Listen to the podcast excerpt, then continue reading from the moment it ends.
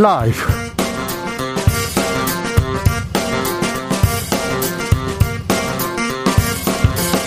2022년 4월 18일 월요일입니다. 안녕하십니까. 주진우입니다. 지금 이 시각 청와대에서 문재인 대통령과 김호수 검찰총장이 만나고 있습니다. 민주당의 검찰 수사권 분리 법안에 대해서 김 총장 반대 뜻 전하면서 문 대통령에게 면담을 요청했었는데요. 그 사이에 사표 제출과 반려 과정이 있었습니다. 면담 이후 어떤 결론을 내리게 될까요? 민주당에서는 4월 안에 법안을 처리하겠다 이렇게 외치고 있는데요. 정치적 원의 시점에서 자세히 들여다봅니다.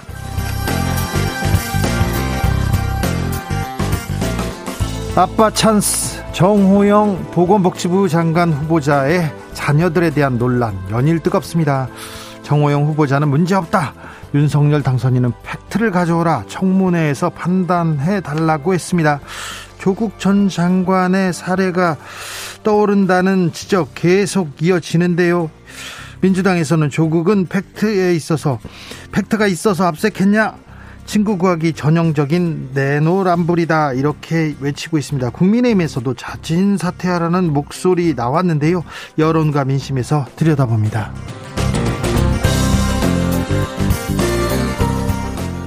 이준석 안철수 대표가 당대당 합당을 선언했습니다. 당명은 국민의힘으로 하고요. 공동정부 초석을 다지겠다고도 했습니다.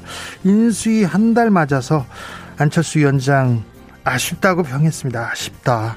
지난 한 달 동안 용산 집무실 이전 그리고 안철수 패싱 논란에 인수위의 존재감 좀 다소 실종되기도 했는데요. 정책 보이지 않습니다. 인수의 정책 보이지 않는다는 얘기는 계속 나오고 있는데 남은 기간 어떤 계획이 있는지 신용현 인수위 대변인 만나봅니다. 나비처럼 날아 벌처럼 쏜다. 여기는 주진우 라이브입니다. 오늘도 자중차에 겸손하고 진정성 있게 여러분과 함께하겠습니다. 윤석열 당선 그리고 인수위 출범 어느덧 한 달이 흘렀습니다. 인수위의 시간 여러분은 어떻게 보셨습니까? 인수위 뭐가 기억에 남으세요? 이제 윤석열 정부 출범까지는 3주 정도 남았습니다. 어떤 바람이 있는지 이거 좀 해주세요. 이런 목소리도 어, 전해주십시오. 크게 전달하겠습니다. 샵 9730 짧은 문자 50원 긴 문자는 100원이고요. 콩으로 보내시면 무료입니다. 그럼 주진우 라이브 시작하겠습니다.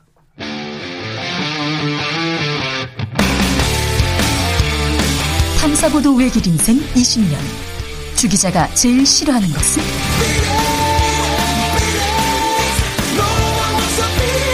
이 세상에서 비리와 부리가 사라지는 그날까지. 오늘도 흔들림 없이 주진우 라이브와 함께.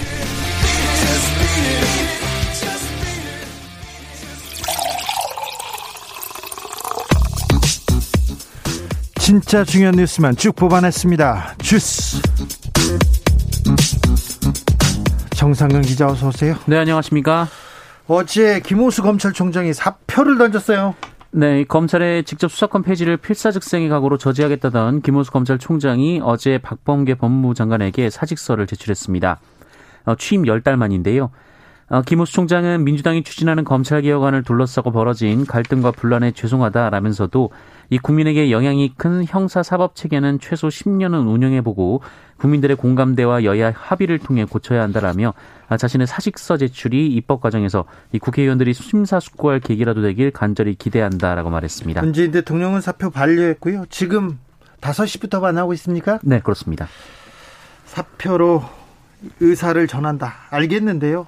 이게 검찰총장 본문에 맞는 일인지 아, 권력기관장이 음, 이렇게 움직이는 것이 국민들이 불안해하는데 이 부분은 어떻게 되는지 잠시 후에 저희가 자세히 들여다보겠습니다. 검찰의 집단 반발도 이어집니다. 네, 일부 검사들은 오늘 검찰 내부망에 글을 올려서 이 대통령과 국회의장께 호소문을 작성해 전달해 보려고 한다라는 입장을 밝혔다고 합니다. 아, 또한 전국의 고등검찰청 검사장들이 열흘 만에 또 모였는데요. 어, 여한섭 대전 고검장은 기자들과 만난 자리에서 이 국민의 권익과 관련된 기본법을 개정하면서 그 흔한 공청회 한번 개최하지 않았다며 민주당이 냉정한 이성을 되찾길 기원한다라는 입장을 밝혔습니다. 민주당 이성 찾아야 이렇게 기사가 쭉 났더라고요. 그럼 이성이 없어서 이성을 잃어버려서 지금 검찰 수사권 어, 개정안 개혁안을 지금 내고 있다고 이렇게 보시는지 검찰이 이렇게 얘기하는 거는 또 어, 검찰이 주장할 수는 있어요. 그런데 언론에서는 또 검찰, 민주당 이성차자 이렇게 기사가 쭉 이렇게 나왔더라고요. 지난번에는 며칠 전에는 민주당 현명한 결정을 했어야 되는데 그럼 현명하지 않은 결정을 했다고 이렇게 얘기합니까? 검찰에서 그렇게 주장할 수 있는데 언론에서 너무 받아쓰기, 받아쓰기가 아니죠. 한쪽 편들어주기 기사 계속 이어지고 있는 거 아닌가 이런 생각도 해봅니다. 민주당 물러서지 않겠다고 합니다. 네, 민주당 박홍근 원내대표는 오늘 국회에서 현안 기자간담회를 열고 이 검찰의 과도한 독점적 권한을 정상적 방향으로 바꾸는 때가 왔다라며 어, 이를 4월 임시국회에서 처리하지 않으면 앞으로 기회가 오지 않을 것이라고 말했습니다. 4월에 그냥 처리하겠다고 합니다. 네, 박홍근 원내대표는 개혁은 때가 있다라며 이번에 안 하면 앞으로도 못하는 상황에 대한 고민이 있었다라고 했고요. 어, 소상하게 설명을 하면 많은 오해가 해소될 것이다라고 밝혔습니다. 소상하게 설명을 하셔야 되겠어요. 많은 오해가 있습니다. 지금 민주당을 지지하는 사람들에 대해서도 그리고 검찰 개혁에 앞장섰던 민변 참여연대에서도 다 지금 설명 이해가 부족하다고 하지 않습니까? 정의당에서도 마찬가지고요. 소상하게 설명하면 된다고요. 지금 하셔야 됩니다. 네, 아울러 법안 처리는 철저히 국회법에 따른 절차를 준수해야 한다라면서 어, 그 과정에서 국민의힘 의원들의 의견과 주장도 충분히 귀담아 듣겠다라고 밝혔습니다. 들어야죠, 들어야죠. 그리고 민주당에서 지금 개혁 아, 뭐 이 법안을 냈습니다. 법을 만드는 거는 입법권은 국회에 있어요. 그래서 국회의원들이 만드는 건데 뭐 이런 안을 만들었는데 대통령 책임져라, 대통령 나와라 이렇게 얘기하는 검찰총장도 조금 이해가 안 되는 측면도 있습니다. 민주당에서 얘기를 하고 있고 국회에서 이렇게 설득하고 어, 설득하고 토론하는 과정이 더 있어야 됩니다. 네, 민주당은 오늘 저녁 7시 국회 법제사법위원회 제1소위를 열고 어, 관련 법안에 대한 심사에 나섭니다. 국민의힘은 불참할 것으로 보입니다. 주말 새 정호영 복지부 장관 기자회견을 열었네요. 네, 정호영 복지부 장관 후보자를 둘러싼 논란은 크게 세 가지로 정리가 되고 있는데요. 네. 일단 하나는 아들과 딸의 입시 관련 의혹입니다. 네. 아, 아들과 딸이 정호영 후보자가 경북대병원 병원장과 부원장을 지낼 때 경북대 의대에 편입을 했었는데요. 딸이 편입을 할 때 면접관이 모두 정우영 후보자의 지인들로 어, 이들이 모두 만점을 준 사실이 드러났고요. 어, 공대에 다니던 아들은 의대 관련 논문 두 편에 공동 저자로 이름을 올렸는데 이 19학점을 수강하면서 주 40시간 연구 활동에 임했다라고 밝히거나 이 중국인 유학생 논문을 짜집겠다라는 보도도 나온 상황입니다. 의혹은 계속 불어나고 있습니다. 네, 두 번째는 아들의 병역 의혹도 불거졌는데요. 병역이요? 네, 아들은 경북대병원에서 척추 협착증 진단을 받았고 어, 군입대 재검을 받아서 보충력 판정을 받았습니다. 어, 그런데 이 정작 그 관련 치료를 위한 의료비가 1년에 불과 15만 원만 지출됐다 지출됐다라는 의혹이 나왔습니다. 그럼 15만 15만 원이 의료비의 전체인가요? 네, 1년 동안 15만 원을 의료비로 네, 지출했다라고 합니다. 사진 한 번만 찍어도 이 정도 나올 것 같은데. 네. 어, 그리고 세 번째는 농사를 짓는 사람만 농지를 보유할 수 있다는 이 농지법 위반 의혹이 있습니다. 네. 이 관련해 어제 정우영 후보자가 기자회견을 열었는데요. 일단 두 자녀의 경북대 의대 편입은 절차대로 공정하게 이뤄졌다라고 밝혔습니다. 아들의 척추 질환 검사 과정에도 문제는 없었다라며 재검을 받겠다라고 했고요. 이 농지법 위반 의혹은 지금은 그 땅을 팔았다라고 밝혔습니다. 문제 없다. 나는 문제 없다. 이렇게 외치고 있습니다. 당선인 측에서는 팩트를 가져오라. 이렇게 목소리 높입니다.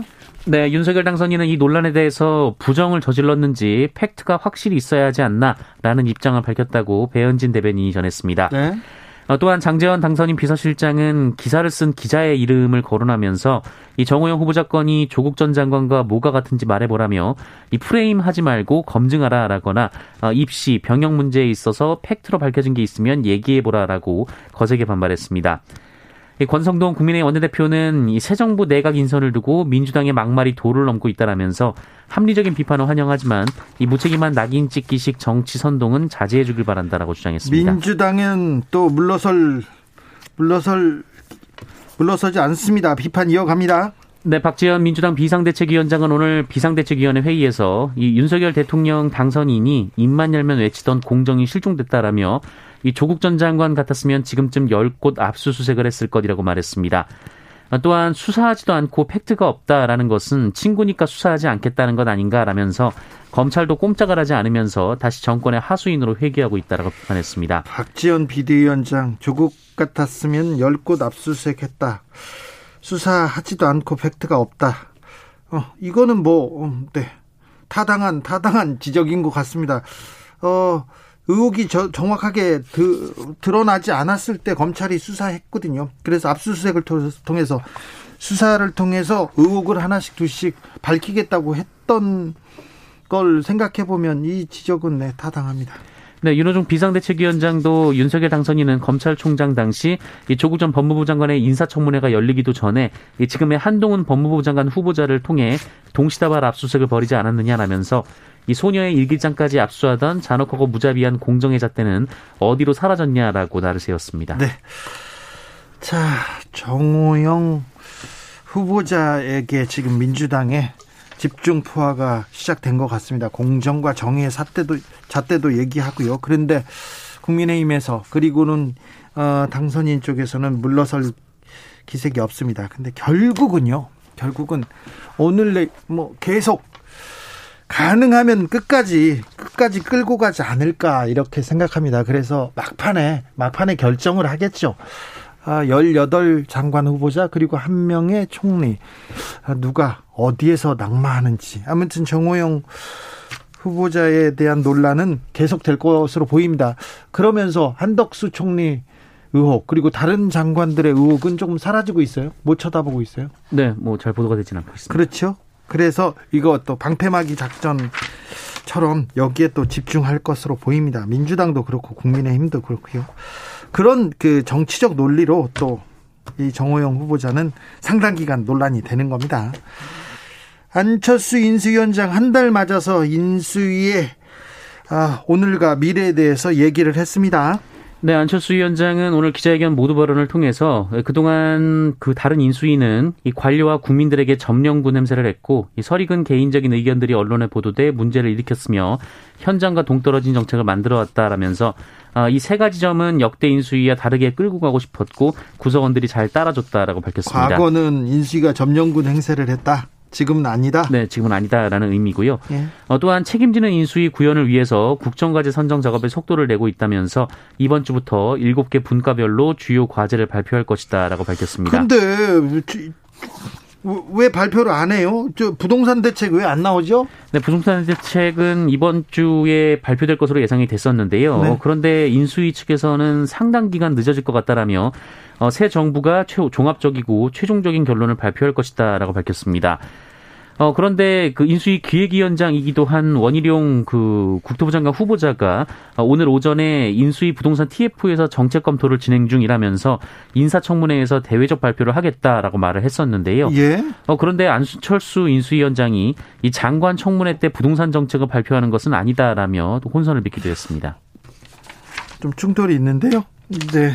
원희룡 후보자가 그리는 부동산 정책과 인수위가 말하는 또 부동산 정책이 조금 간극이 있나 봅니다. 인수위에 대해서는 자세한 내용 2부에서 자세히 다뤄볼 테니 어, 기다려 주세요. 9109님 공정과 상식만 지켜주세요.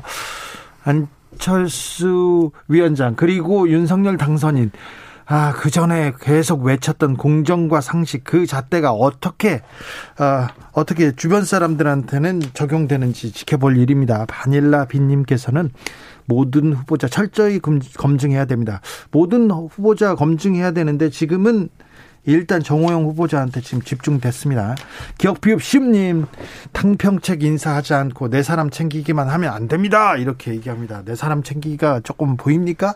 3123님 공직자에 대한 법적 도덕적 기준을 한껏 높인 것이 바로 윤 당선인입니다. 남보다 나와 나의 주변 더 엄격하고 공정과 상식의 잣대로 검증하는 인수가 되었으면 좋겠습니다. 그러니까요. 이 잣대가 어찌 어찌 적용되는지 지켜보시죠. 드디어 오늘 됐네요. 아, 국민의힘과 국민의당 합당했습니다. 네, 양당은 오늘 오전 각각 최고위원회를 열어서 합당 안건을 통과시켰습니다. 그리고 오늘 오후 3시 이준석 국민의힘 대표와 안철수 국민의당 대표 이 두 사람이 합당을 공식 선언했습니다. 어, 양당은 합당 선언문을 통해 통합정당의 이름을 국민의힘으로 하기로 하고 이 끊임없는 변화 개혁을 주도하겠다면서 이 정강정계 테스크포스를 공동으로 구성하기로 했습니다. 두 분이 이제 어 뭐 서류도 이렇게 나누어 갖고 악수도 하고 그런데 두 분은 사이는 괜찮습니까? 뭐 그건 알 길은 없습니다. 네. 네. 송영길 민주당 전 대표 서울시장 출마를 공식 선언했어요? 네, 송영길 전 민주당 대표는 어제 홍대 상상마당 앞에서 출마 기자회견을 열었습니다. 어, 대선에서 보내주신 1614만여 명의 성원을 지방선거 승리로 보답하겠다라고 말했고요. 1호 공약으로는 유엔 제5본부 유치를 꼽았습니다. 유엔 본부를 막 유치한다고 했는데 저희 방송 나와서도 얘기했는데 무슨 얘기예요? 네, 어, 유엔 193개 회원국 중에서 54개국이 아시아고 또 인구의 전 세계 60%가 아시아인데 아시아에는 유엔 본부가 없다라면서 이 서울이 서울의 유엔 본부가 자리 잡고 있으면 이 북한이 또 장사 정포를 쏠 수 없다라고 말하기도 했습니다. 알겠습니다. 김진태 전 의원이 5.18을 폄훼했어요. 폄훼했죠. 오랫동안. 그런데 사과했습니다. 네, 어, 이번 지방선거 강원도지사에 출사표를 낸 김진태 전 국민의힘 의원이 어, 오늘 돌연 이 상처받은 국민들에게 심심한 사과의 말씀을 올린다라면서 앞으로 다시는 5.18 민주화운동의 본질을 훼손하는 어떠한 행동도 하지 않겠다라며 사과했습니다. 네. 어, 김진태 전 의원은 지난 2019년 당시 자유한국당 소속으로 이종명 의원과 함께 5.18 공청회라는 것을 열었는데요. 이날 공청회에서 5.18 민주화 운동을 폄훼하고 모욕하는 말들이 많아서 큰 논란을 빚었습니다. 어, 그러나 이후 김진태 의원은 사과 한마디 하지 않았었는데요. 한마디도 안 하고 계속 활동하더라고요. 네, 그러나 이 국민의힘 공천관리위원회가 김진태 전 의원과 관련해서 과거 문제의 발언 그 관련해서 대국민 사과를 하면 공천 여부를 다시 논의하겠다라고 밝힌 바 있고요. 또 당 최고위원회도 황상무 전 KBS 앵커에 대한 이 강원도지사 단수 공천 안건을 보류한 바 있습니다. 이제서야, 이제서야 이제라도 사과했으니 다행인데요. 아무튼 공천이 무섭긴 무서운가 봅니다. 일단 공천 탈락했는데 탈락했는데 또 여지를 주니까 지금 사과한 거죠? 네, 단식 중에 있습니다 현재. 네. 조국 전 법무부 장관 딸 의전원 입학 취소 처분 정지됐습니다. 네, 조국 전 법무부 장관의 딸 조모 씨가 부산대를 상대로 낸 입학 취소 처분 집행정지 신청이 법원에서 일부 받아들여졌습니다.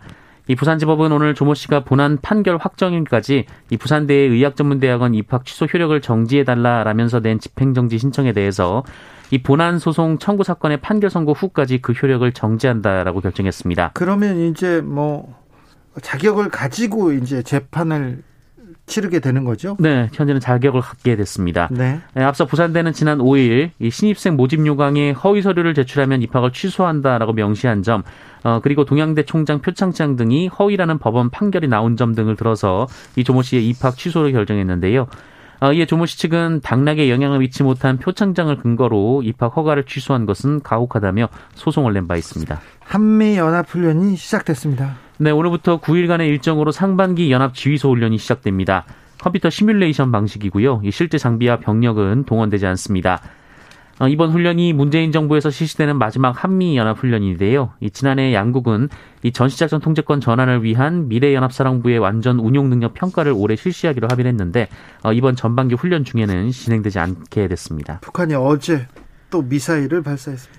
네, 북한 매체들 이 어제 오전 신형 전술 유도 무기가 시험 발사됐다라고 보도했습니다. 어, 그러면서 전술핵 운용을 언급을 했는데요. 전술핵 이야기가 나오기 시작했어요.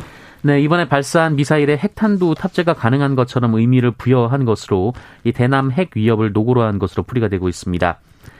어, 북한이 탄도미사일을 발사하면 곧바로 공지하던 합동참모본부는 이번에는 북한 발표가 있은 뒤에야 미사일 발사 사실을 확인했는데요. 어, 기존의 미사일과 재원이 달라서 분석에 시간이 걸렸다라고 합니다. 어, 한편 이번 발사는 오늘부터 시작되는 한미연합훈련에 대한 반발의 의미도 담고 있는 것으로 보이는데요. 이 문재인 대통령은 철저한 상황 관리를 지시했습니다. 보험금을 노리고 남편을 살해했다는 혐의를 받고 있습니다. 아직 확정되지는 않았습니다. 이은혜 씨 체포됐습니다. 네, 지난 2019년 6월 경기도 가평군 용소계곡에서 남편 윤모 씨를 물에 빠져 숨지게 한 혐의를 받는 이은혜 그리고 공범 조연수가 붙잡혔습니다. 이들은 지난해 12월 검찰 수사를 받다가 잠적했었는데요. 이 4개월 만에 체포가 됐고요. 이 공개 수배로 전환된 지는 17일 만에 붙잡혔습니다. 어, 경찰은 그동안 꾸준히 이은혜의 부친을 통해 자수를 설득해 왔는데요. 결국 이은혜가 자수 의사를 밝히며 은신처 위치를 밝혔고 검거팀을 보내 체포를 했습니다. 이 검거 당시 오피스텔에는 두 사람만 있었다고 하고요. 이 두 사람은 별다른 저항 없이 체포가 됐습니다만 어, 진술을 회피하고 혐의도 인정하지 않는 것으로 전해졌습니다. 검찰은 이들에 대한 구, 이들에 대한 구속영장을 청구했는데요. 어, 윤모 씨 명의로 든 생명보험금 8억 원을 노린 이들이 당시 구조를 할 수 있는데도 일부러 하지 않았다라고 보고 어, 이른바 부작위에 의한 살인 혐의를 적용했습니다. 네. 이 사건을 놓고도 그래서 검수한박 안 된다 이런 검사의 주장이 있었는데요. 그 주장은 조금 사실관계가 지금 앞뒤가 맞지 않는 것 같은데 잠시 후에 저희가 이 부분도 이야기 나눠보겠습니다.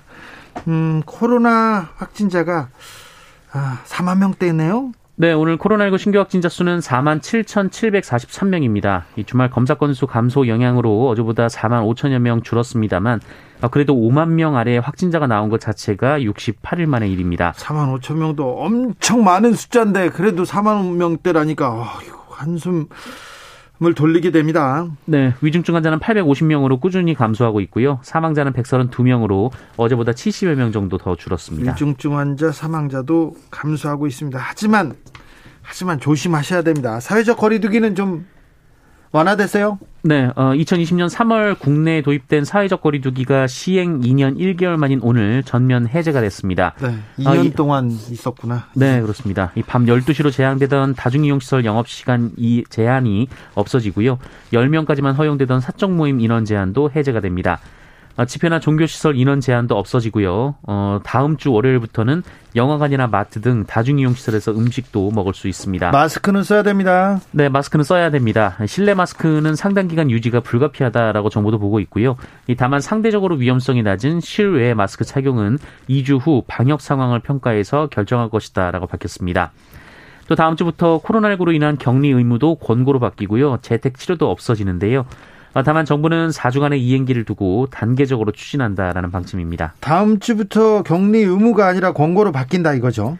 네, 어, 원칙상으로는 그런데 이 4주 동안의 유예 기간을 갖고 한 달 뒤에 아마 시행이 될 것으로 예상이 되고 있습니다. 주스 정상근 기자 함께 했습니다. 감사합니다. 고맙습니다. 교통정보센터 다녀오겠습니다. 임초희 씨.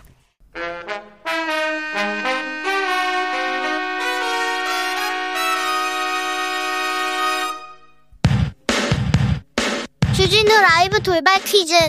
오늘의 돌발 퀴즈는 객관식으로 준비했습니다. 문제를 잘 듣고 보기와 정답을 정확히 적어 보내주세요. 프랑스 대통령 선거 결선 투표를 일주일 앞두고 이 후보의 유럽연합 예산 전용 의혹이 제기됐습니다. 프랑스 검찰은 유럽연합 부패방지국이 보낸 보고서를 검토하고 있는 중인데요. 이 후보를 반대하는 극우 반대 시위, 그리고 마크롱과 이 후보 두 사람 모두를 반대하는 시위가 벌어지고 있는 상황에서 이 후보의 의혹이 프랑스 대통령 선거에 어떤 영향을 미칠지 관심이 쏠리고 있습니다. 극우파 정당 국민전선 창립자의 막내딸로 마크롱 대통령과 5년 만에 또다시 맞붙게 된 이 후보의 이름은 무엇일까요? 1번 사인펜, 2번 르펜, 다시 들려드릴게요.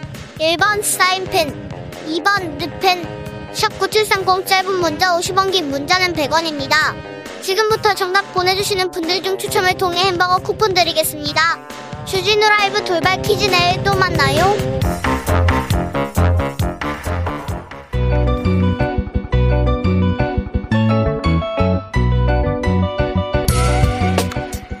한층 날카롭다 한결 정확하다 한편 세심하다 밖에서 보는 내밀한 분석 정치적 원의 시점 오늘의 정치권 상황 원회에서 더 정확하게 분석해 드립니다. 최민희 전 더불어민주당 의원 어서 오세요. 예, 안녕하세요. 불굴의 희망 최민희입니다. 김용남 전 자유한국당 의원 어서 오세요. 네, 안녕하세요. 호기심 천국 김용남입니다. 네. 김용남 의원님은 어, 윤석열 당선인 만나셨더라고요. 어떻게 아셨어요? 아, 다 소문 났지. 소문 다 났어요? 소문 내놓고 났다 났다고 얘기하세요? 음?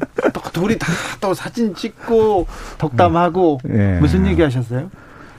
안 가르쳐 드릴게요. 아이고 네. 이게 무슨 또 어머 윤심이 아니, 윤심이 김용남 전 의원에게 있다 이거네요. 그, 그렇죠. 아, 네. 아니 이렇게 대선 이후에 뭐 당선인께서는 뭐 엄청 바빠지셨고 저도 그 사실은 어. 그 지방선거 준비를 이제 대선 이후에서야 시작하면서 바빠갖고 그동안 뭐 이렇게 얘기를 나누거나 할 기회가 없었어요. 그래서 음. 찬잔하면서 뭐 이런저런 덕담 뭐 덕담 뭐 아, 수원이나 경기 지역에 관한 현안 뭐 이런 거좀 아. 혹시 검사 시절에도 이렇게 친하셨어요? 아셨어요? 같이 근무했었죠. 같이 같은 근무했어요? 청에. 예. 같은 청에? 예, 예. 그때는 어땠어요? 그때요? 근데 윤석열 검사. 아, 그때 뭐 같이 점심도 먹으러 다니고. 음. 근데 그 보통 검사들이 관심을 안 갖는 분야에 대해서 막 파고드는 그런 면이 있었거든요. 네. 그래서 이게 수사를 하다 보면 그러니까 수사 위주의 어떤 공부를 해야 될 필요가 있거든요. 수사를 하다 보면 모르는 분야에 대해서는 책도 읽고 이런저런 전문가들의 어, 의견도 들어야 될 때가 있는데 이제 보통은 딱 거기까지죠. 수사에 필요한 범위까지만 딱그 어, 습득을 하려고 하는데 소위 좀 쉬운 말로 이렇게 뭐 꽂힌다고 하잖아요. 예. 꽂히면 막 계속 파고드는 아, 그런 측면이 있었죠. 예. 그래요? 알겠어요. 네. 어. 알았어요. 근데 갑자기 왜 이 이 이야기가 아이고 참. 주제가 되죠? 자, 근데 네. 그래서 시험 보셨습니까, 김영남 의원님은? 아, 공직자 후보자 기초 자격 평가? 단체장 후보는 대상이 아닙니다. 아, 시험 안 봤어요? 예, 예. 어, 이거 다행이네. 시험 아니, 보면 뭐 제가 시험은 잘 봐요. 어, 그렇죠. 선거를 자꾸 떨어져서 그렇지. 그렇지 공부야 뭐, 뭐, 네, 그렇습니다. 네. 자, 주말 내내, 주말 내내 이분 이름이 계속 올라옵니다. 음. 정호영 보건복지부 장관 후보자, 아파 찬스. 자, 조국 전 장관도 연상된다는 얘기도 하는데, 음. 요거 어떻게 보셨습니까, 김용남 의원님? 우선은 의혹이고요. 네. 뭐 예를 들어서 어 인턴을 실제로 했다면 아빠가 다니는 직장에서 자녀가 인턴을 한 거 자체를 문제 삼기는 어렵겠죠. 근데 인턴을 안 했는데 인턴을 한 것처럼 확인서나 뭐 이런 게 발급됐다면 그건 당연히 문제가 될 수밖에 없고요. 네.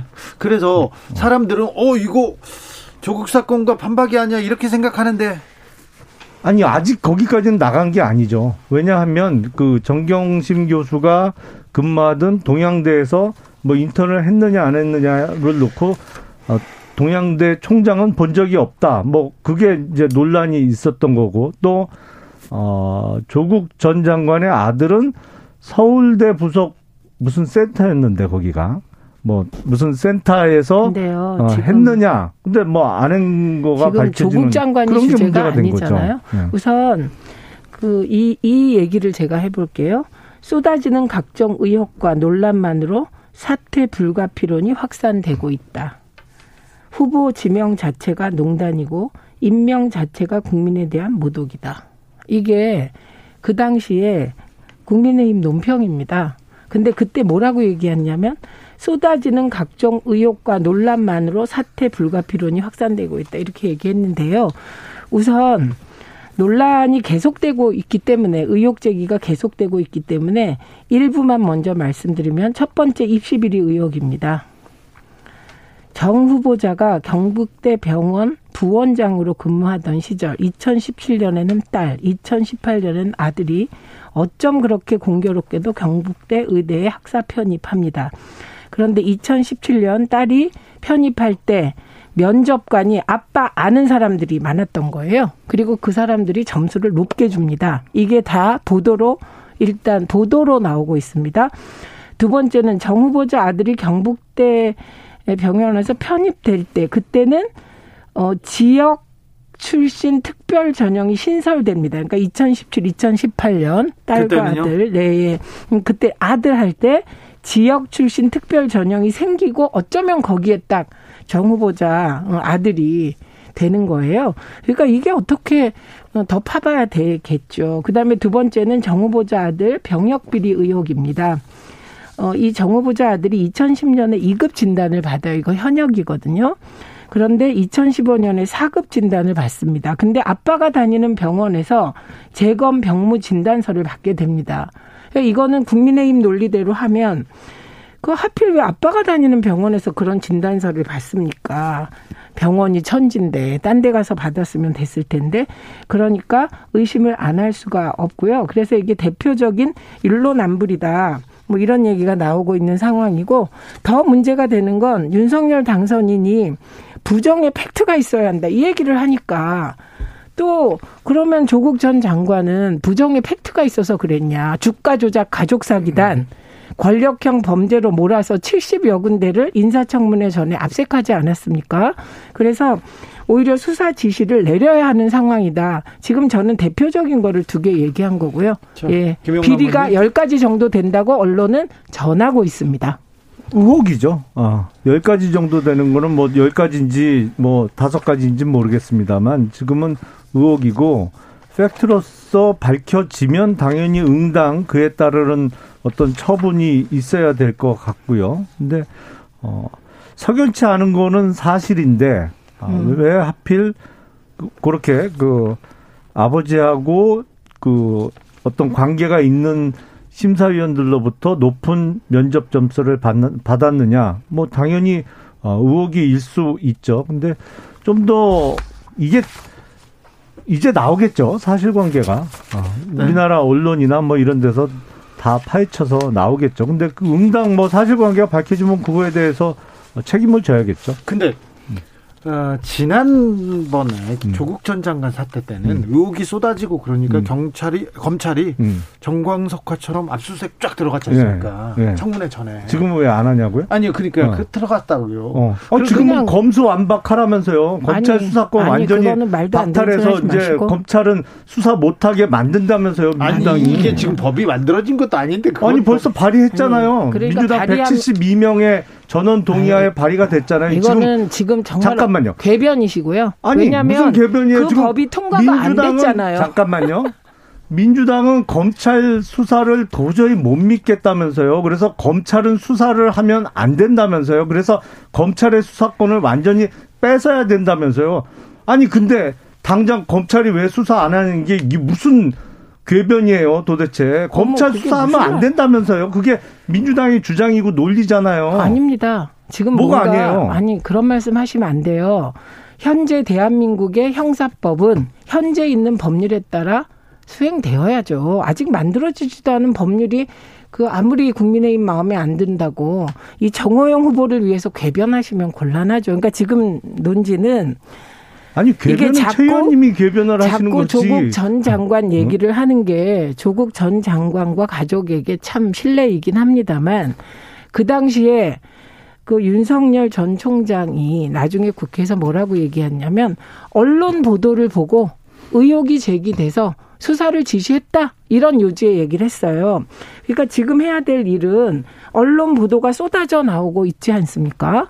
그러면 이 언론 보도를 보고 수사를 지지해야죠. 지시해야죠. 검찰총장은 그렇게 아니, 해야 되는 상황입니다. 검찰은. 그거는 진짜 아니 검찰은 수사를 하지 말라면서요. 지금 민주당이 아니 무슨 잠깐만요. 검찰 보고 수사를 하지 말라고 말라는 거죠. 지금 민주당이 잠깐만요. 자, 민주당이 발의한 아니, 법안 내용도 괴변입니다. 그 법이 통과가 안 됐잖아요. 검사가 검찰이 지금 수사 중인 사건도 중단하 중단하는 내용으로 되어 있잖아요. 무슨 중단하는 그 내용? 시행 즉시 중단하는 아니, 내용으로 그 법이요. 게다가 했잖아요. 법을 안 보셨구나. 3개월 시행 유예가 들어 있기 때문에 그건 말도 안 됩니다. 그러면 그 법이 3개월 후에 시행되면 대한민국 검찰은 일 안 하고 월급 받습니까? 어, 그렇게 법안을 발의했잖아요. 그게 민주당에서. 아니죠. 그 참 공무원 의식 없는 말씀하시지 마시고요. 어쨌든 그 어느 어. 장단에 춤을 추라는 거예요? 아니 지금의 하, 하라는 법... 거예요, 말라는 거예요. 아니요. 일단 그것만 대답해 보세요. 지금의 법과 체계에 따라 검찰이 하라는 거예요, 말라는 거예요. 여기까지. 어, 법 시행까지는 여기까지. 해야죠. 말도 안 되는 아니 법이 하시네. 지금 국회 통과도 안 됐는데 진짜 어거지세요. 지금 통과도 안 됐는데 민주당이 지금 수사하지 말아라 검사를 다 그랬어요? 떠나라 이렇게 아니, 얘기한 거 아니죠? 검사는 수사하면 안 된다고 아니, 그 법을 이달 안에 통과시킨다면서요 민주당에서. 그래서 그러면 검사들은 일 안 하고 그냥 그 계속 일안 하고 월급 받아요? 자, 아니 권, 네. 권리를 다 뺏겠다는데 수사권을 다 뺏겠다는데 누가 전, 지금 이 와중에 수사를 해요? 어머 그럼 전, 진짜 검사들 문제죠. 전 검사 네. 김용남 네. 의원한테 또 물어보겠습니다. 음. 자. 김호수 검찰총장이 사표 냈어요. 사표를 던졌는데 네. 반려되긴 했습니다. 지금 음. 5시부터 만남을 가지고 있어요. 대통령한테. 네. 근데 민주당에서 이 법안을 만드는 거 반대한다. 그럴 수 네. 있습니다. 그런데 왜 그렇죠. 대통령이 답해야 됩니까? 왜 대통령 면담해야 됩니까? 대통령이 국정 운영에 대한 최종 책임을 지고 있을 뿐만 아니라 문재인 대통령은 민주당이 배출한 대통령이잖아요. 그리고 사실관계에 있어서 문재인 대통령이 이 법안에 대해서 반대 아니면 거부권을 행사할 의사를 내비쳤다면 민주당에서 이 법을 이렇게 밀어붙이겠어요? 결국엔 문재인 그러니까 대통령 책임이죠. 절에서 국민의힘이 음. 박근혜 국정농단도 못 막았고 MB의 그런 경제 부패 비리 범죄도 못 막은 겁니다. 민주당이 지금 문재인 대통령이 하라면 하고 하지 말라면 안 하고 그렇습니까? 네. 근거도 없이 왜 그렇게 얘기합니까? 근거 대보세요. 아니 근거 그러면 대보세요. 근거 문재인 대보세요. 대통령이 거부권을 행사하겠다고 하면 민주당이 이 법안 통과시킬 거예요? 아니 문재인 대통령께서 네. 거부권 행사하신답니까?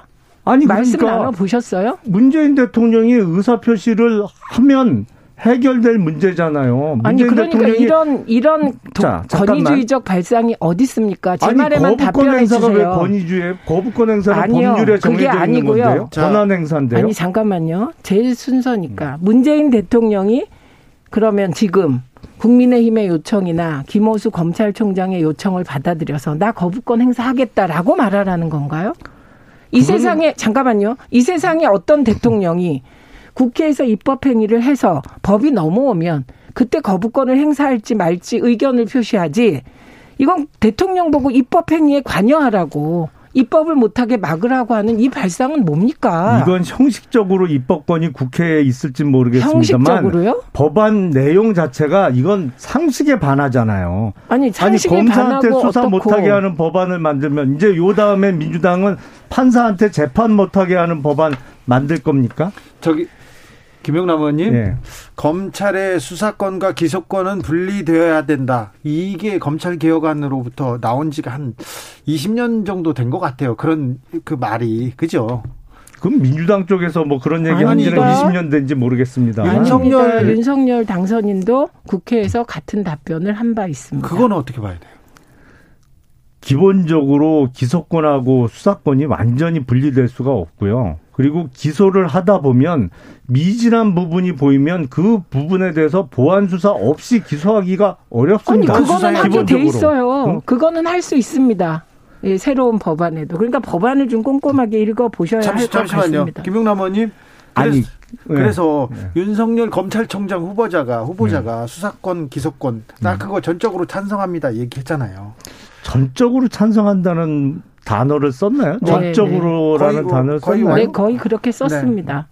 그때 뿐만 시대, 아니라 그때 시대 상황이 그랬으니까 그랬죠. 그래 총장 되려고 아, 뿐만 아니라 아니 그때는 뭐 조금이라도 반대되는 의견을 제시하면 적폐 세력으로 몰아서 뭐 어떤 험한 꼴을 당할지 모르는 상황이었잖아요. 네, 그러니까 소신 음. 굉장히 엄- 없다 윤 당선인이 이런 말을 하고 있는 거기 때문에 그건 적절치 않고요. 뿐만 아니라 김호수 총장도 같은 취지의 답변을 했고요 국회에서 네. 그리고 국민의힘 내부에서도 그랬고 특히 금태섭 전 의원이 그 말을 윤 당선인에게 검찰총장 시절에 물은 장본인이세요. 이게 검 수사 기소를 완전히 분리하자. 이거 어떻게 생각하냐?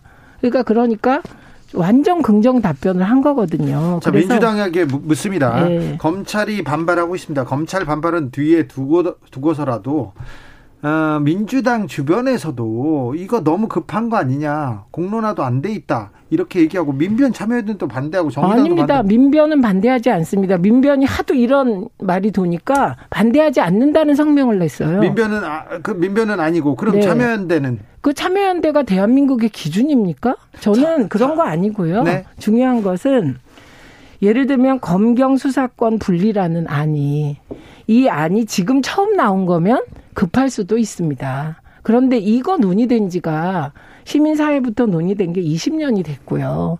그리고 이거는 윤석열 당선인도 찬성했고 김호수 검찰총장도 찬성했던 것입니다. 그렇기 때문에 이걸 가지고 급하게 한다 이런 건 말이 안 되고요. 저는 딱 하나 민주당을 이해하는 부분이 있습니다. 그건 윤석열 당선인의 대선 검찰에게 힘 실어주는 공약입니다. 이 수사권과 기소권 분리 아니면 검찰의 수사권 박, 박탈과 관련해서 뭐 그전에는 어, 찬성하는 취지로 이야기하지 않았느냐. 근데 왜 이제 와서 입장이 바뀌냐. 이게 마치 제가 보기엔 십자가 밟기하고 똑같은 거예요. 그러니까 십자가 밟기입니까? 십자가 밟기 같은 거죠. 그러니까 이걸 십자가를 안 밟으면 그 자리에서 뭐 모진 고문을 당하든지 죽음을 당할 수 있는 상황에서 십자가를 밟아놓고 나중에 그래도 어떤 신앙에 대해서 지키려는 자세를 보이면 아 그때는 십자가 밟아놓고 왜 이제는 어? 한 입으로 두 마디 하냐 이렇게 비난하는 거하고 비슷한 거예요. 그때는 저기. 앞서 말씀드린 대로 국어대로 민주당의 주장대로 어, 비슷한 얘기 안 하면 완전 적폐로 몰려서 어떤 험한 꼴을 당할지 모르는 상황을 아니, 뭐 만들어 놓고는 이제 와서는 그때 말한 거를 말꼬리를 잡아서 아니 그래서 이게 상식적으로 맞다고 생각을 하세요? 잠시만요. 이게 말꼬리입니까? 검찰 수사권 박탈이 상식적으로 맞다고 지금도 생각하세요? 아니 저는 수사 기소 분리는 전 합리적이라고 생각합니다. 왜냐하면 수사를 한 사람이 기소를 하게 되면 저는 수사 과정에서 여러 가지 문제가 생길 것 같고 기소하는 사람이 한 발 떨어져서 어, 수사한 내용을 냉정하게 평가해서 기소하는 것이 국민 인권 보호에 적합하다고 생각합니다. 그리고 윤석열 당선인이 찬성한 것도 저처럼 이게 국민 인권 보호 차원에서 찬성했다고 생각하지 반대 입장을 얘기하면 뭐 어쩌고 저쩌고 그런 정도의 분이라고는 생각하지 않습니다. 그래서 저는 정말 이상한 게 국민의힘 쪽은 본인들의 말 바꾸기에 대해서는 십자가 밝기라고 하고 상대방에 대해서는 마구 비판을 하고 기준은 하나였으면 좋겠습니다. 그래서 저는 정의당이 반대하는 이유가 그렇다면 정의당이 수사기소 분리 자체를 반대하냐. 아니거든요. 좀 더 논의하자 이거든요. 그런데 이 부분은 저는 민주당이 정의당을 설득할 의무가 있다고 생각합니다. 김동욱님께서 차라리 집권 초기에 좀 했으면 욕 안 먹었을 것 같아요. 심혜정님도 민주당도 좀 참 그래요. 진작에 좀 서두르지. 아, 동의합니다. 그, 그건 아, 잘못됐어요. 동의합니다. 네네. 네, 동의합니다. 아니, 예. 시컨 검찰의 칼을 활용해서 상대 진영에 대해서 공격을 하고 뭐 많이 잡아놓고 그랬습니다만 이제 5년 동안 정말 어느 분의 표현대로 겁 없이 했잖아요. 겁 없이 많이 저질러 놨죠. 그리고 그 핵심적인 의혹을 받고 있는 사람이 민주당의 중요 정치인이고 직전에 대선도 아, 나왔던 분이고 이 상황에서 수사권을 뺏어버린다? 이걸 어느 국민이 순수하게 보겠어요. 그 의도 자체가 아 역시 지들이 잘못한 거 덮으려고 수사기관의 수사권을 입법권을 남용해서 뺏어버리는구나. 아니 당연히 그렇게 생각할 수밖에 없는 상황이죠. 지금 자체가. 아니, 그러면 저는 본부장 리스크와 그리고 지금 이 정호영 내정자의 이 비리 의혹들 이거 수사 안 하시려고 지금 검찰하고 친해서 지금 검찰에게 모든 권한 몰아주려고 하신 거예요? 그런 그런 겁니까? 그래서 제가 이런 논쟁하지 말자고요. 이걸 의도로 따지면 저는 어, 윤 당선인 쪽에 묻고 싶은 게 많습니다. 아니 비리 의혹 관련해서는 이재명 후보를 따라갈 사람이 누가 있어요? 아니 지금 왜 대한민국에서 이재명, 이재명 후보를 왜 끌어들입니까? 아니 그러니까 말씀해 보세요. 아니 뭐 본부장, 본부장 말씀하시길래 비리 의혹이요. 아니 제가 지금 비리 의혹과 관련해서 이재명 후보보다 더 어마어마한 의혹에 쌓여 있는 정치인이 있습니다. 있어요? 본부장 비리 의혹. 아니, 말도 안 되는 소리 예. 하지 마시고. 여기서. 네. 말도 안 되는 소리는 의원님이 더 많이 하고 반사입니다. 계십니다. 반사. 서로 반사 반사예요. 아니 네. 저는 반사하지 않습니다. 제 말이 맞기 때문에. 음, 법무부 장관. 네. 권한이 민정수석이 없어지면 법무부 네. 장관의 권한이 엄청 세지는 거죠. 아니죠. 아닌가요? 법무부 장관의 수사지휘권을 폐지한다고 그랬잖아요. 수사지휘권만 폐지하지 다른 자그 인사 그거는 기존하고 똑같죠. 그러니까 기존의 법무부 장관이 가지고 있던 권한은 인사권은 뭐 진작에 있었던 거고 똑같은 거고 더 강화될 것도 없지만 수사지휘권은 없어지는 거니까 더 강력해진다고 볼 수는 없죠. 아니요, 그거 아니죠. 수사지휘권이 왜 없어져요? 국회에서 논의해 봐야 되는 거지. 그거 법 개정 사안입니다. 아니 그러니까 그거 안 해주실라고요? 보세요. 그것도? 대통령이 음. 검사, 예? 그리고 법무부 장관이 검사 출신. 그것도 대통령의 신복. 그러니까 법무부 장관은 대통령의 신복이라고 해도 되는 거죠. 이런 관계에서 무슨 다른 말이 필요합니까?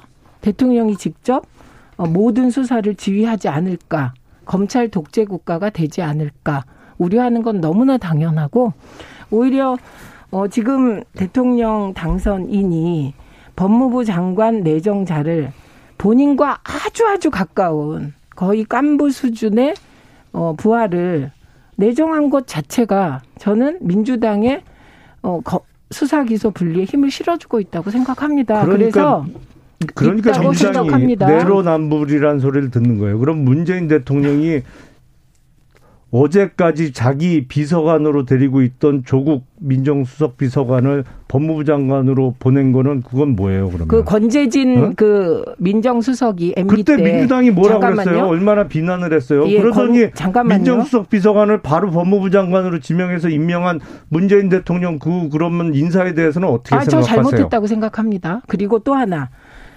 제가 지금 문제 삼는 거는 만약에 한동훈 내정자가 교수였다면 아마도 많은 사람들이 이렇게 크게 걱정하지 않을 겁니다. 법무부 그런데 장관 역대 내 이 인사를 살펴보면 대부분 검사 출신이고 검사가 아니었던 법무부 장관은 소수죠. 그러니까 법무부 문민화에 대해서는 전혀 감이 없으신 거예요. 그냥 검사들이 다 장악하고 싶다 이런 얘기를 하고 있는 검사 출신 의원이십니다. 정치 현안 몇 가지만 물고 가겠습니다. 짧게 짧게 얘기하겠습니다. 대구시장은 어떻게 됩니까? 경선 결과가 매우 흥미진진하죠. 그렇죠. 어떻게 예상합니까? 근데 이 상태로 3파전으로 가면 홍준표 홍준표 후보가 1위 할 가능성이 매우 높죠. 알겠습니다. 자, 서울시장 민주당은 어떻게 됩니까?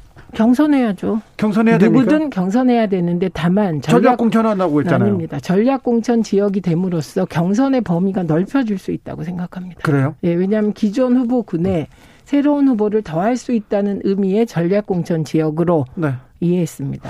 좀 워딩이 그렇더라고요. 지금 뭐 오세훈 국민의힘 후보한테 안 돼. 그러는데 어, 새로운 구도를 만들어낼 수 있을까요? 만들어내려고 노력할 거라고 생각하고 그 기준은 경쟁력이라고 봅니다. 다른 무엇보다. 그래요?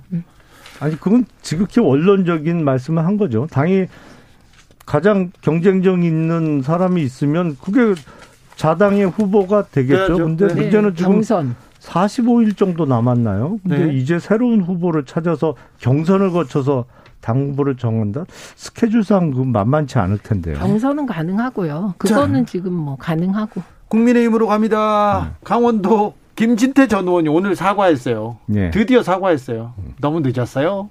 네, 악어의 사과일 수 있습니다. 부활절이 하루 지났는데 김진태 전 의원이 정치적으로는 부활의 기회를 가졌습니다. 그래요? 아, 부활할 수 왜냐면 있을까요? 컷오프 당했다가 그렇죠. 어, 다시 이제 경선 참여의 기회가 열렸으니까요. 경선으로 바뀝니까 그러면? 그러지 않겠나 싶은데요. 그래요? 왜냐하면 어, 조건을 달아서 어, 사과를 하면 재검토 재논의하겠다고 했는데 사과를 했잖아요. 네. 저거는 저는 경선할 거라고 봅니다. 아, 이유는 그래요? 김진태 의원으로서도 이걸 마지막 기회라고 생각할 수밖에 없습니다. 예, 왜냐하면 윤 지금 제외 말이 아니고 언론 보도에 따르면 윤심이 황모 씨에게 있다는 예, 거 아닙니까? 그렇죠. 그럼 윤심을 비판하면서 무소속으로 출마할 가능성을 내비치니까 경선 받는 분위기가 형성된 것이 아닌가 그렇죠. 합니다. 네. 그래서 경선으로 갈 거라고 생각합니다. 근데 강원도보다 대구가 더 재밌어요. 사실은 그래서 제가 대구, 보기에. 대구 어떻게? 단일화. 단일화일까요? 그러니까 유영아 후보하고 김재원 후보하고 만약에 단일화를 해낸다. 네. 그럼 완전히 판이 바뀌는 거죠. 그렇게 되면 홍준표 후보는 긴장할 수밖에 없는 상황이죠. 예. 그래도 홍준표 후보가 유리하지 않나요? 이건 제가 문외한이라 그쪽에는 아니 저도 그렇게 생각을 했는데 사실은 유영아 후보가 이렇게 치고 짧은 올라올 줄 시간에 몰랐죠. 이 정도로 치고 올라올 거는 예상을 못했어요. 그래서 야 역시 세구나. 아니 박근혜 전 대통령이 대국민 대국민 메시지를 유영아 도와주세요 이렇게 얘기한 데다가 거기다 당선인도 당선인도 가서 만나러 가면서 또 손잡고 네, 투샷을 그렇게 만들어 줬지 않습니까? 그렇게 밀어줬으면 또 뜰만도 하죠. 마치 2006년도 지방선거에 왜 신촌 유세 중에 테러가 있었잖아요. 당시 박근혜 대표에 네. 대해서 그, 그 이후에 입원해서 첫 마디가 뭐 대전은요 네. 라는 게 보도되면서 그냥 대전이 완전히 선거판이 확 뒤집어졌거든요.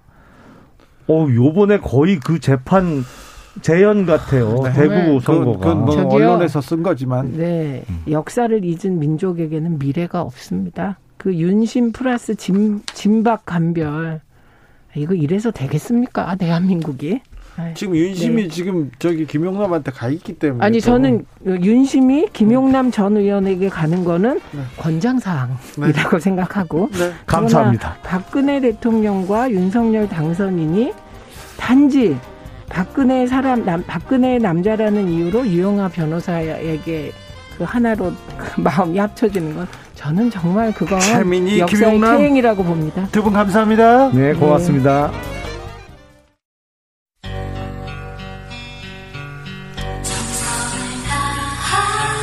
정성을 다하는 국민의 방송 KBS 주진우 라이브 그냥 그렇다고요.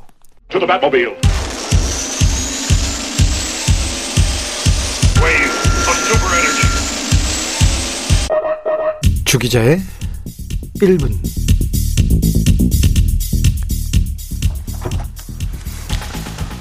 어제는 부활절이었습니다. 달걀 드셨죠?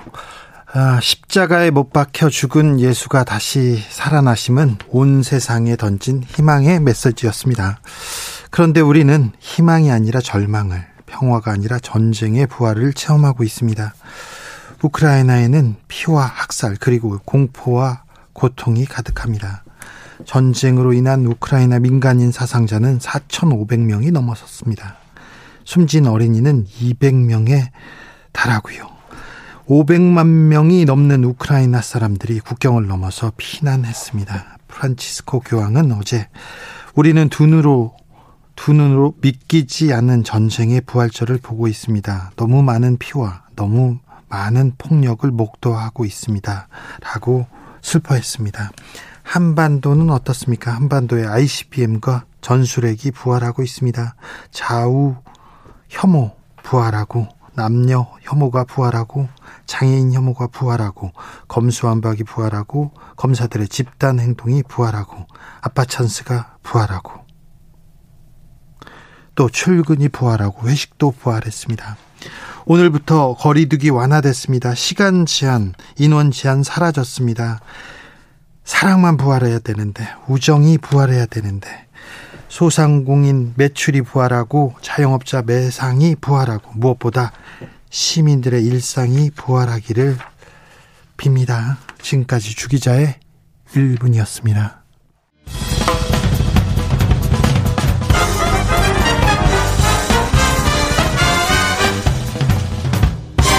훅 인터뷰 위한 모두를 향한 모두의 궁금증 훅 인터뷰 윤석열 인수위가 출범 한 달을 맞았습니다.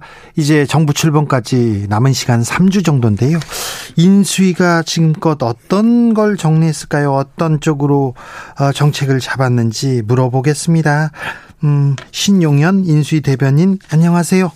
예, 안녕하십니까. 신용현입니다. 네. 인수위 출범 한 달을 맞았습니다. 고생 많으셨어요? 아, 예, 좀 고생 좀 하고 있습니다. 네. 오늘 인수위에서 공식적으로 좀 기자 간담회 열었었죠. 어떤 얘기 나왔습니까?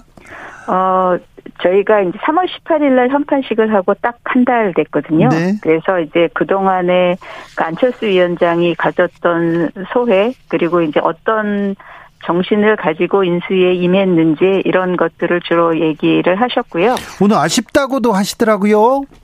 예, 아쉽다고 말씀을 하셨습니다. 처음에 한 달이 지난 소회를 아쉽다라고 표현을 하시더라고요. 네. 그래서 어 뭐가 아쉽다고 구체적으로 얘기하셨나요?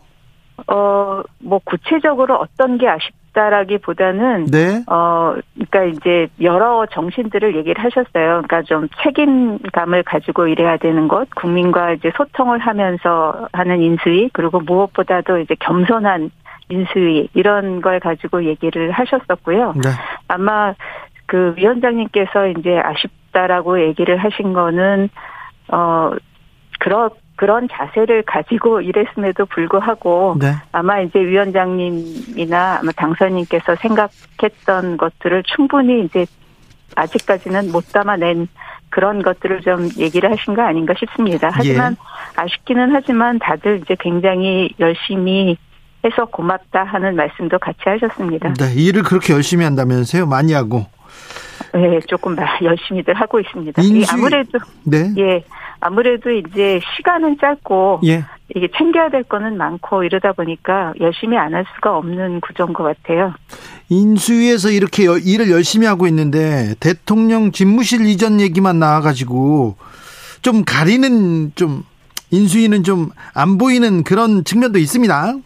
예, 근데 이게 좀 두 가지 측면이 있다고 말씀드릴 수 있는데요. 네. 초기에 이제 그 안철수 위원장께서 보안에 대한 걸 굉장히 강조를 하셨습니다. 왜냐하면 기존에 인수위에 대해서 이렇게 공부를 했는데 보니까 부정적인 얘기 나오는 거에 대부분이 인수위가 꼭 점령군처럼 행, 그, 행세를 하더라. 네. 그 다음에 이제 인수위원들이 개인적인 생각을 얘기한 게 나중에 이제 인수위원회 의견인 것처럼 되면서 굉장히 큰 혼란을 야기시키더라. 그래서 이제 인수위원들한테 일종의 그 입막음을 하셨거든요. 네. 절대로 진행 중인 거는 얘기를 하지 말아라. 뭐 얘기를 하셨기 때문에 사실은 아직까지는 정책적인 얘기, 어떤 국정과제에 대한 것들이 저희가 홍보할 기회를 잘 갖지는 못했고요. 예. 반면에 이제 여기 초기에 대통령 집무실 이전 문제라든지 뭐 인사 문제로 현 정부하고 새 정부하고 힘겨루기 문제라든지 뭐 최근에 나왔던 뭐 내각 인선 이런 것들이 굉장히 부각이 되면서 인수위가 이제 일한 내용보다는 이제 네. 다른 것들이 부각된 것들이 있습니다. 그런데 한편으로는 저희가 뭐 조용하게 겸손하게 일해, 일한 측면도 있다. 이렇게 봐주시면 좋겠고요. 네. 대신 이제 이제부터는 저희가 어 정리가 이제 어느 정도는 됐기 때문에 정리된 내용에 대해서는 정책 홍보를 본격화하려고 생각하고 있습니다. 아 그러니까요. 이제는 예, 이제는 보여주시는 거네요. 예 예. 그래서 이제부터는 조금 어 이런 거 이런 거 했다고 얘기할 거리가 좀 있을 것 같습니다. 알겠습니다. 국정 과제, 정부 조직법, 주요 정책들이 이제 나오는 거 지켜보겠습니다. 네, 네. 알겠습니다. 오늘 국민의힘하고 국민의당 합당했는데요. 네. 네. 이제 앞으로 어떻게 되는 겁니까? 아, 제가 사실은 뭐 국민의힘하고 국민의당 합당한 거에 대해서 설명드릴 위치에 있지는 않지만, 네. 어, 어쨌거나 이제 두 당이 합당을 해서 오늘 3시 합당 선언까지 됐고요. 예. 이게 이제 합당한 그 정신을 보면 이제 더 좋은 대한민국을 만들고 공동정부의 초석을 놓는 합당이다. 이렇게 돼 있기 때문에 뭐 여태까지 이제 공동 정부를 이제 구성하고 이러는 거에 대한 일종의 뭐라 그래야 되나요? 하드웨어적인 뒷받침이 조금 부족했던 게 이번에 좀 해소되지는 안, 해소되는 것이 아닌가 생각하고 있습니다. 네. 신용현 대변인께서는 계속해서 장관 들어가는 영순위로 입각서를 계속 돌았는데 어, 근데 그게 입각설은 돌았지만 저는 제가 영순이 아닌 거는 알고 있었기 때문에. 아, 그래요? 예, 예. 어, 뭐 약간 서운하긴 하겠는데. 어, 별로 그렇지는 않습니다. 그러니까 아, 안, 안철수 위원장이 오늘 이제 기자회견 하면서도 그 얘기를 했는데 네. 어, 안철수 위원장은 사실은 뭐 그, 뭐 예를 들면 과기 정통부 장관 후보를 한 명만 추천하진 않았고 그 후보군을 여러 명을 이제 아마 추천을 하셨을 걸로 알고 있고요. 네. 그 각각에 대해서 이제 본인이 뭐 이렇게 잘 아는 사람만 추천을 하는 분은 아니거든요. 네. 예, 그 분야의 어떤 평판이나 이런 걸 보고 추천을 하는 분이었기 때문에 예, 그래서 여러분이 올라가 있는 그러니까 그 추천을 한 거는 알았지만 뭐 제가 거기에 될 거라고 이렇게 생각하고 있지는 않았었습니다. 알겠습니다. 공동정부 구상 논의는 어떻게 됩니까? 이제 어, 앞으로 잘 됩니까? 인수위에서 하루 이렇게 칩거하시고 그랬 인수위원장께서 하루 네. 칩거하고 난 이후에 이제 좀 어느 정도 갈등이 풀렸습니까? 그러니까 뭐 오늘 기자 간담회에서 이제 그 말씀을 하셨는데 안, 안철수 위원장 얘기는 이제 하루 칩거한 게 어떤 인사에 불만이 있다기보다는 어 그러니까 첫 번째 조각이니만큼 이건 이제 당선인이 당신의 의도대로 꾸미는 게 맞다고 생각을 했다. 근데 이제 당신이 추천했던 분들한테 좀 미안한 게 있어서 하루 치과했다고 얘기를 했는데요. 어쨌거나 이제 두 분이서 그러고 나서 독대를 해 하면서 굉장히 진솔한 대화를 서로 하신 건 사실인 것 같습니다. 그래서 두 분의 이제 말하는 화법의 차이라든지 스타일 차이 이런 거에 대해서 이해가 조금 더 깊어진 건 사실인 것 같고요. 무엇보다도 이제 두 분이 어 이게 이제 그 단일화를 하면서 공동 정부를 하겠다 하는 거가 국민 앞에 일종의 이렇게 선언을 한 큰 약속이시잖아요. 네. 그래서 그 약속을 반드시 지켜야 되겠다. 이거는 두 분이 이제 굉장히 강하게 생각을 하고 계시기 때문에 뭐, 뭐, 한번 삐끄덕 하는 소리가 나긴 했지만 앞으로는 네. 더잘 될 거라고 생각을 하고 있습니다. 알겠습니다. 네. 그렇겠죠. 네. 어, 부동산 정책에 대해서는 조금 어, 뭘 좀 쏟아낼 것이라고 생각하는 사람들도 있었어요. 그리고 또 민생, 부동산 잡아달라 이런 국민들의 네. 열망이 있었으니까. 그런데 네. 어, 출범 후로 상당 기간 늦춰진다 이런 보도 나오니까 조금 불안하다 이런 분도 있습니다.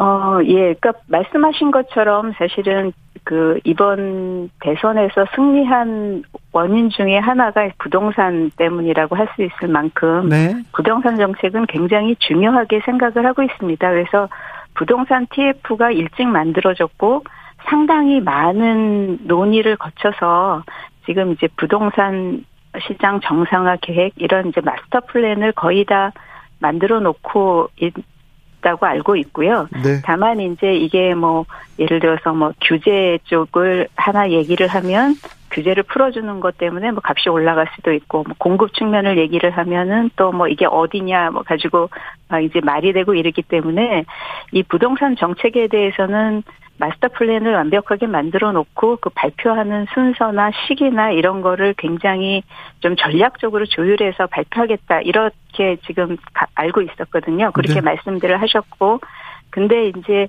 오늘 지금 말씀 주신 것 같은 얘기는 뒤로 가지 않느냐 하는 얘기는 오늘 사실은 좀 갑자기 나온 얘기인데요.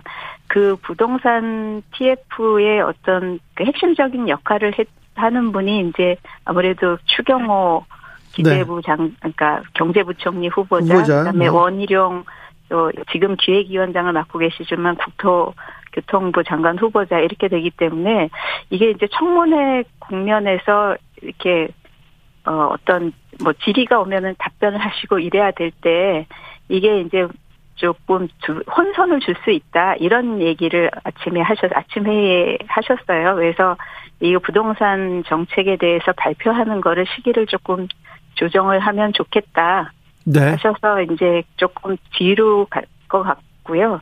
그렇다고 그 날짜가 뭐 지금 완전히 정해지거나 이런 거는 아닌 것 같습니다. 알겠습니다. 음, 인수위에서는 정호영 보건복지부 장관 후보자의 의혹들을 어떻게 보고 있습니까?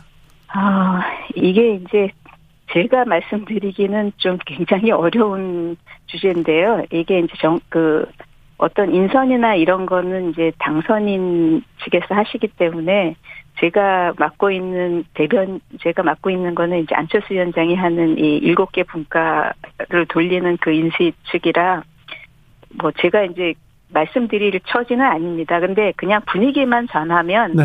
사실은 뭐 걱정을 하는 분위기가 있었던 건 사실이고요. 네. 어, 대신 이제 어제 그 본인 후보자 본인께서 여러 가지 소명을, 네, 소명을 했기 때문에 그거에 대해서는 뭐 그게 이제 진실인지를 좀 밝히는 거가 중요하고 그 다음에 이제 그 국민들이 어떻게 받아들이는지를 좀 지켜보자 하는 정도의 입장입니다. 네. 안철수 위원장은 굉장히 이 부분 좀 민감하게 받아들일 것 같은데 성격상. 아, 예, 안철수 위원장은 아까 이제 기자회견에서 그 질문이 나왔었습니다. 네. 어떻게 생각하는지.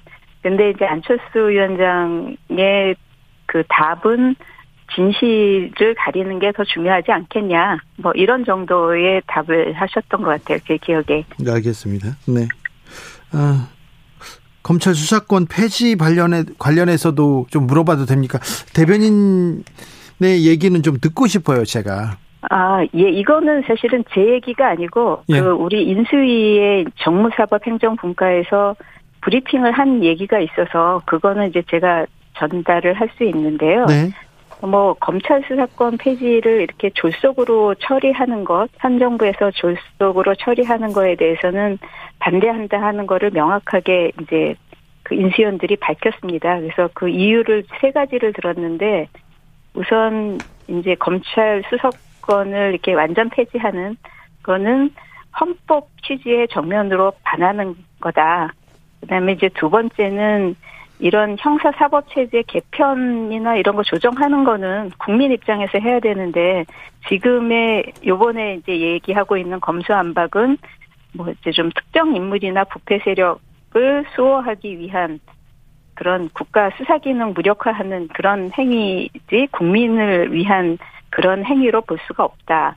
그다음에 세 번째로 이유를 대신 것이 이게 이제 새 정부 출범을 앞두고 검찰청의 수사권을 완전 폐지하고 무력화하는 거는 이거는 이제 국정 운영을 방해하는 행위인 거 아니냐 하는 게 이제 저희 그 인수위원회 정무사법 행정분과 그 세 분 위원들의 공통적인 입장으로 브리핑을 하셨던 거고요. 검사들하고도 의견이 거의 비슷하네요.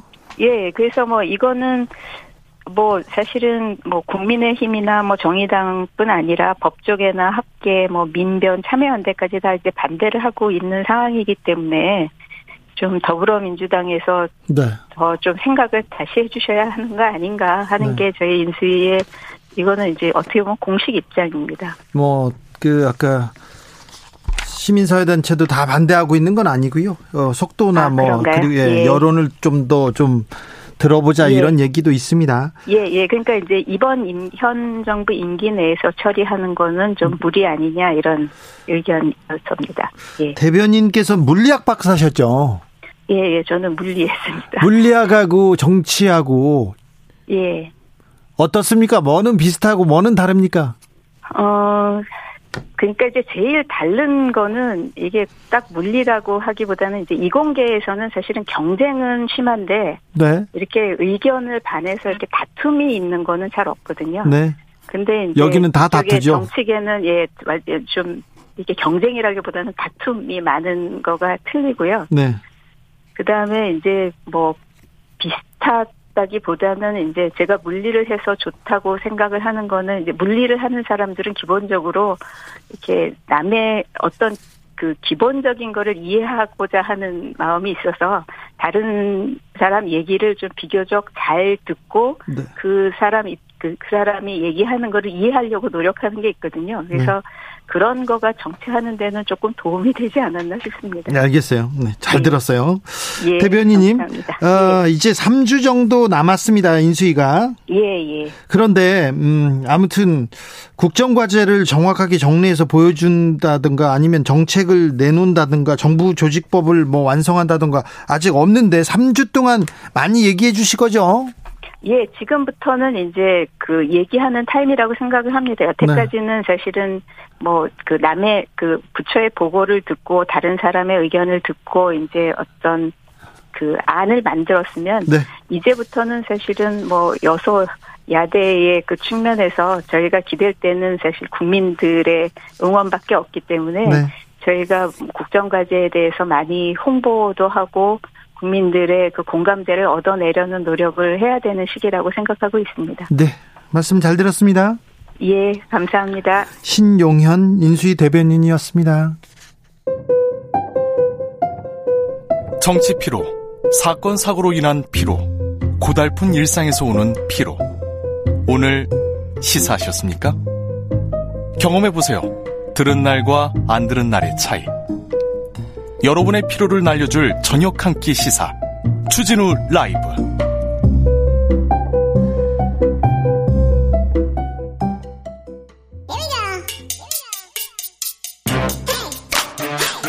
뉴스를 향한 진지한 고민 기자들의 수다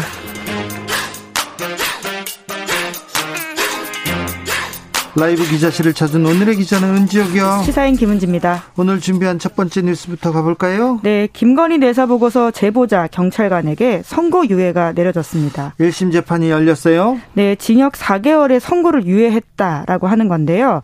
선고 유예는 판사가 범죄를 인정해서 징역형을 선고하면서도 네. 이를 참작할 만한 사유가 있다라고 해서 내리는 겁니다. 죄는 되는데 처벌할 만큼 안 되니까 아주 경미하다 이렇게 해서 어. 그 내리는 형입니다. 그러니까 네, 그래서 네. 2년이 지나면 면소 그러니까 사라지게 된다라고 하는 건데요. 네. 네, 도이치모터스 주가 조작 의혹 사건을 세상에 가장 처음 알린 경찰관 송아무개 씨가 지난주에 이렇게 재판에서 선고유예를 받았습니다. 네, 내사 보고서를 언론에 그냥 유출했다는 거죠? 네, 그렇습니다. 그래서 공무상 비밀 누설 혐의로 검찰이 기소를 했고 재판을 이거, 받았습니다. 이거 형 센데. 아우, 네, 이거. 네, 그래서 검찰에서는 실제로 재판부에다가는 징역 1년형 내려달라고 구형을 하기도 했었습니다. 네. 그런데 재판부의 판단은 달랐다 이렇게 보시면 되는데요. 징역 4개월의 선고유예 이것도 뭐 간단치는 않습니다. 뭐라고 했습니까, 판사님은? 그러니까 핵심은요 공익 제보이기 때문에 정상 참작할 부분이 있다라고 하는 건데요. 서울 동부지방법원 형사 8단독 구자강 판사의 판단입니다. 피고인은 경찰 공무원으로서 공무상 비밀을 엄수하고 관련 법령 및 내부 규정에 따라서 업무를 처리할 의무가 있다. 그러니까 말씀처럼 이 규정이 굉장히 중요하다는 취지의 이야기를 먼저 했거든요. 네. 그 본분을 저버리고 우연히 취득한 수사에 관련된 내부 정보를 임의로 기사화하기 위해서 유출했다. 재질이 가볍지 않다. 이렇게 지적했습니다. 네. 그런데 이제 그렇게 이제 무죄를 선고한 건 아니었는데요. 죄질이 가볍지는 않다. 이제 그럼에도 불구하고 선고를 유예한 이유에 대해서 이제 설명을 합니다. 이러한 행위가 공익에 공익에 부합한다라고 하는 게 핵심일 수 있는데 네. 피고인이 이 사건 범행으로 어떠한 대가를 받거나 이익을 취한 바가 없다. 내사가 중지돼 있던 사안에 대해서 새로이 수사가 개시돼서 관련자들이 구속 기소되기도 하는 등 피고인의 행위가 결과적으로 공익에 도움이 됐다. 또이 피고 인이 징계 처분받을 것이 예상되고 경찰 공무원으로서 특별한 가호 없이 모범적으로 근무했다. 이렇게 양형 참작 사유를 설명했습니다. 네. 이 사건으로 검찰이 또 추가 수사를 해가지고 기소된 사람도 있어요. 네, 그 점을 분명히 양형 사유에서 이제 이야기를 한 겁니다.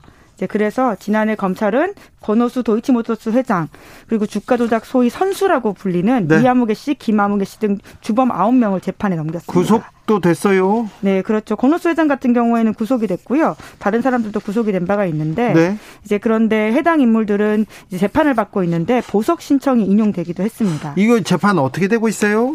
네, 실제로 이제 재판이 진행되고 있는데 권 회장은 지난 13일에 법원에서 어, 보석 신청을 받아들였는데 네. 이제 그러다 보니까 애초에 구속 기한이 6월 초였는데 재판이 장기화될 것 같다라는 전망이 나오고 있습니다. 네. 1심 최대 구속 기간 6개월 내에 재판 마무리가 어렵다라는 것들도 있고요.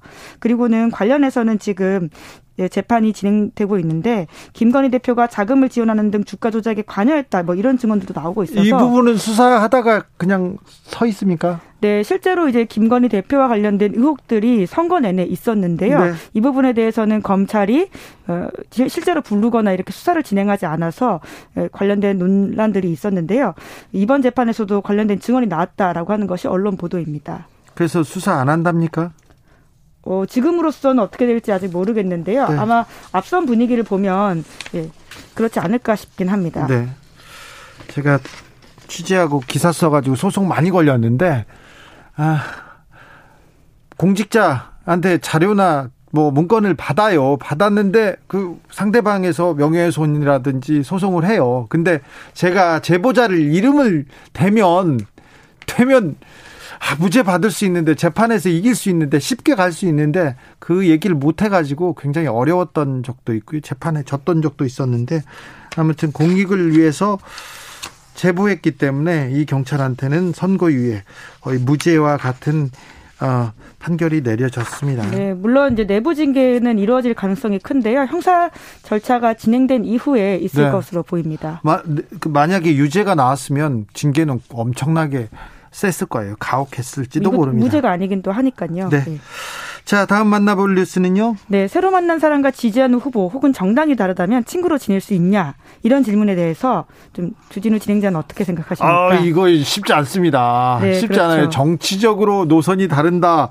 지지자, 어우, 이거 큰, 어, 집안 갈등도 크게 되지 않습니까? 네, 청취자분들에게도 굉장히 중요한 질문일 수 있을 거라는 생각이 드는데요. 네. 이러한 질문으로 가능해 볼 수 있는 게 있다라고 합니다.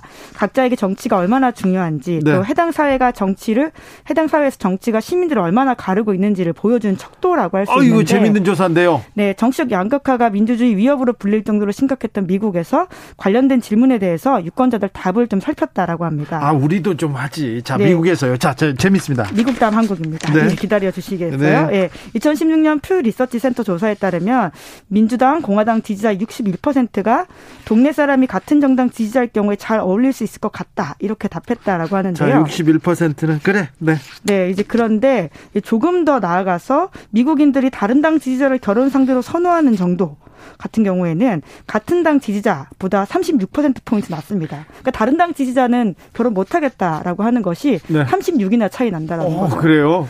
네. 설득해가지고 정치적 성향을 극복하고 설득하면 되지 또 못하겠다고 하는 어 36%면 굉장히 큰 수치. 예, 그렇죠. 그러니까 뭐 만날 가능성과 어떤 만남의 여지 자체가 좀 줄어드는 지점들이 있다라고 볼 수 있을 텐데요. 네. 최근에 대선이 끝난 한국 상황도 저희가 좀 조사해봤습니다. 네. 시사인에서 한국의 정치 양극화를 좀 체계적으로 검증해봤는데 한 줄로 요약하면 한국도 정치적 양극화가 상당히 심각하다 이렇게 볼 수 있습니다. 좀 더 자세히 설명해 주십시오. 네, 크게 세 가지로 좀 요약할 수 있는데요. 연령이 낮을수록 비호감에 따른 지지, 그러니까 특정 후보가 싫어서 상대 후보를 지지하는 감정이 강해졌다.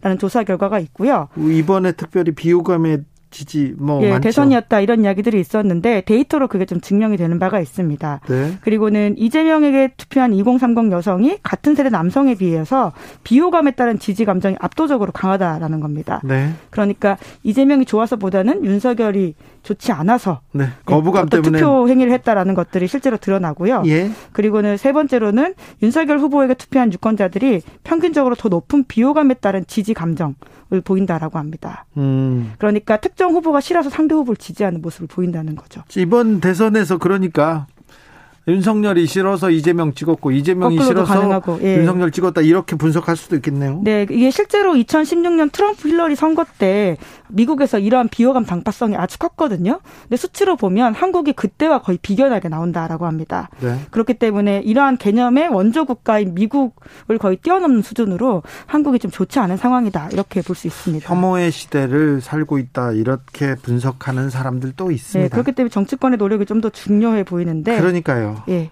해당 조사는 예.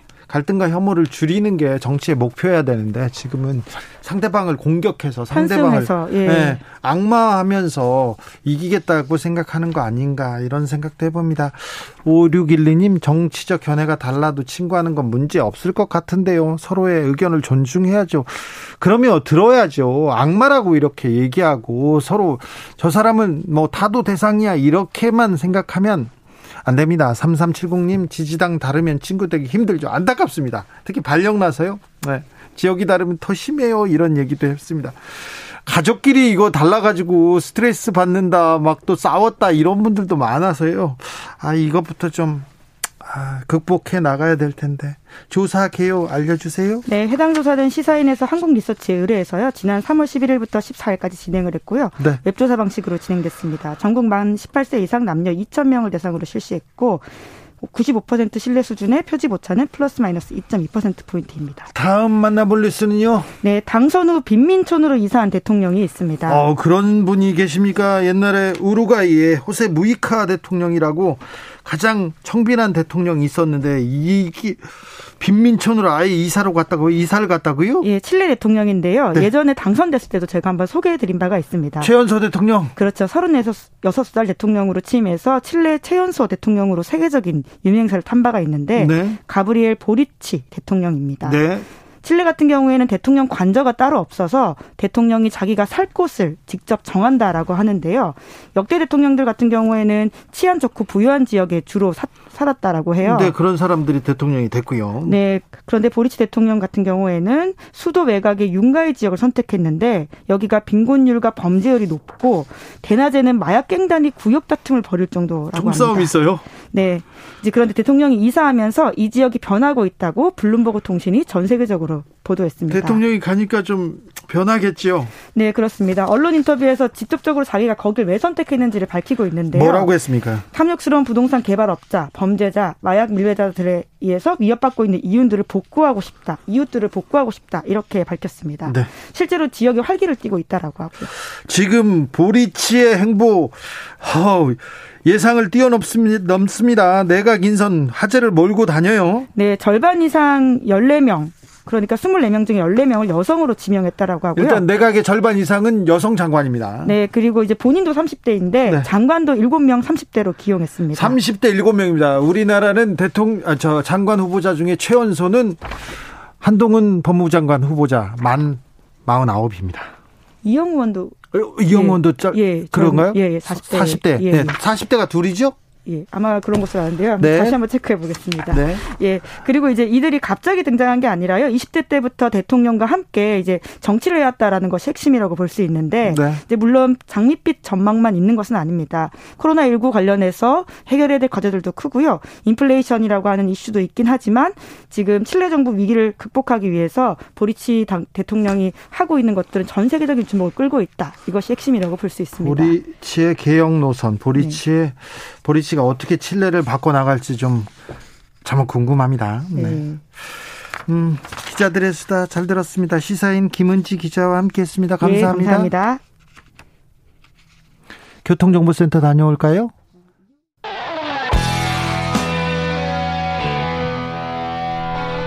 스치기만 해도 똑똑해진다. 드라이브 스루 시사 주진우 라이브.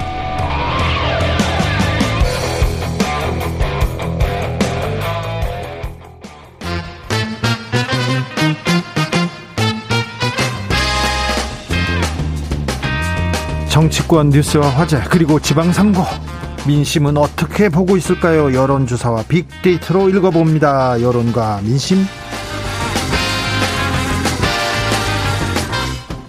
이강윤 한국사회 여론연구소 소장님 어서 오세요. 안녕하세요. 현민기 한국인사이트 연구소 팀장님 어서 오세요. 안녕하십니까. 네. 아, 방금 전에 제가 한국 내각 중에 최연소 장관 후보자는 한동훈이 한동훈 음. 법무장관 후보자라고 했는데 73년생으로 최연소고요. 40대로 유일합니다. 이영호는 69년생이었습니다. 자, 한동훈 검사장 얘기부터 할게요. 예. 네. 여론은 어떻게 봅니까? 경기도민만을 대상으로 조사했습니다. 이번 주 저희 조사가 TBS 의뢰였는데 경기지사만 집중해서 알아보느라고 그러다 보니까 경기도민 1,009명 상대로 조사하게 됐는데요. 오차 범위 내에서 한동훈 검사장을 법무장관에 임명한 것은 부적절하다는 의견이 조금 더 많았습니다. 적절하다 43.2, 부적절 44.3 7%로 조사됐습니다. 예? 부적절하다라는 의견은 여성 40대, 50대. 여기 보면은 지난 대선에 이재명 후보 득표와 좀 패턴이 비슷하죠. 그리고 경기 서남권, 경기 동부권 이런 데서 많았고요. 중도층에서는 부적절하다는 답변이 44.4, 적절 42.9. 그래서 조금 더 부적절이 많았습니다. 이번 조사는 TBS 유례로 15, 16일, 15일, 16일 저희 KSOI가 경기도 거주 만 18살 이상 성인 남녀 1,009명 대상으로 조사했습니다. 중앙선거 여론조사 심의위원회 홈페이지 보시면 되겠습니다. 빅데이터는 어떻게 봅니까? 한동훈 법무부 장관 후보자를? 그 사실은 그 윤석열 당선인이 되고 나서 인선에 대해서 큰 관심이 없었어요. 이제 한덕수 총리 지명자에 대해서는 사실은 국민들 반응이 없다가 네. 한 달에 한 2만 건이었거든요. 이제 한동훈 법무부 장관부터 한동훈만 보여요. 그렇습니다. 지금 19만 천 건이거든요. 아, 그럼 어. 지금 총리보다 지금 몇 배 지금 관심도가 있다는 거네요. 그래서 이제 그때 당시에 이제 한덕수 총리 같은 경우는 사실은 이제 뭐 그 이후에 그뭐 연봉이라든지 이런 게 사실은 언론에서 많이 다뤘지만 그렇죠. 국민들은 그렇게 크게 이거에 대해서 부정적으로 보지 않았다. 한 5대 5였거든요. 근데 네. 이제 한동훈 지금 법무부 장관 같은 경우는 23대 77. 부정적으로 인터넷상에서 보는 게 많아요. 이거는 이제 정치인도 아시겠지만 3대 7이라고 했는데 어쨌든 네. 70이 부정비를 넘어간다라는 거는 일반 국민들 정치에 어, 관심이 크지 않은 분들도 반응하고 있다라고 보셔야 되거든요. 네. 그래서 보면 뭐 반대한다, 어, 무섭다, 어, 그 다음에 내로남불이다, 뭐 이런 의, 부정 감성어들이 지금 뜨고 있습니다. 네. 어, 지금 한동훈 후보자가 네. 어, 뚜렷한 결격 사유가 보이는 건 아니나 네. 너무 강하다. 그렇죠. 그리고 대통령의 측근으로서 이게 갈등을 조율하는 것보다는 조금 갈등을 부추기는 측면도 있다. 이렇게 보는 건가요? 그렇죠. 지난 문재인 정권 내내 한동훈은 뉴스의 포커스였고 특히 채널 A 검언 유착 사건의 피의자였고 그 뒤로 윤석열 라인의 부침과 함께 했고 모든 강한 강력한 수사 뒤에 있다는 얘기를 들어왔고요.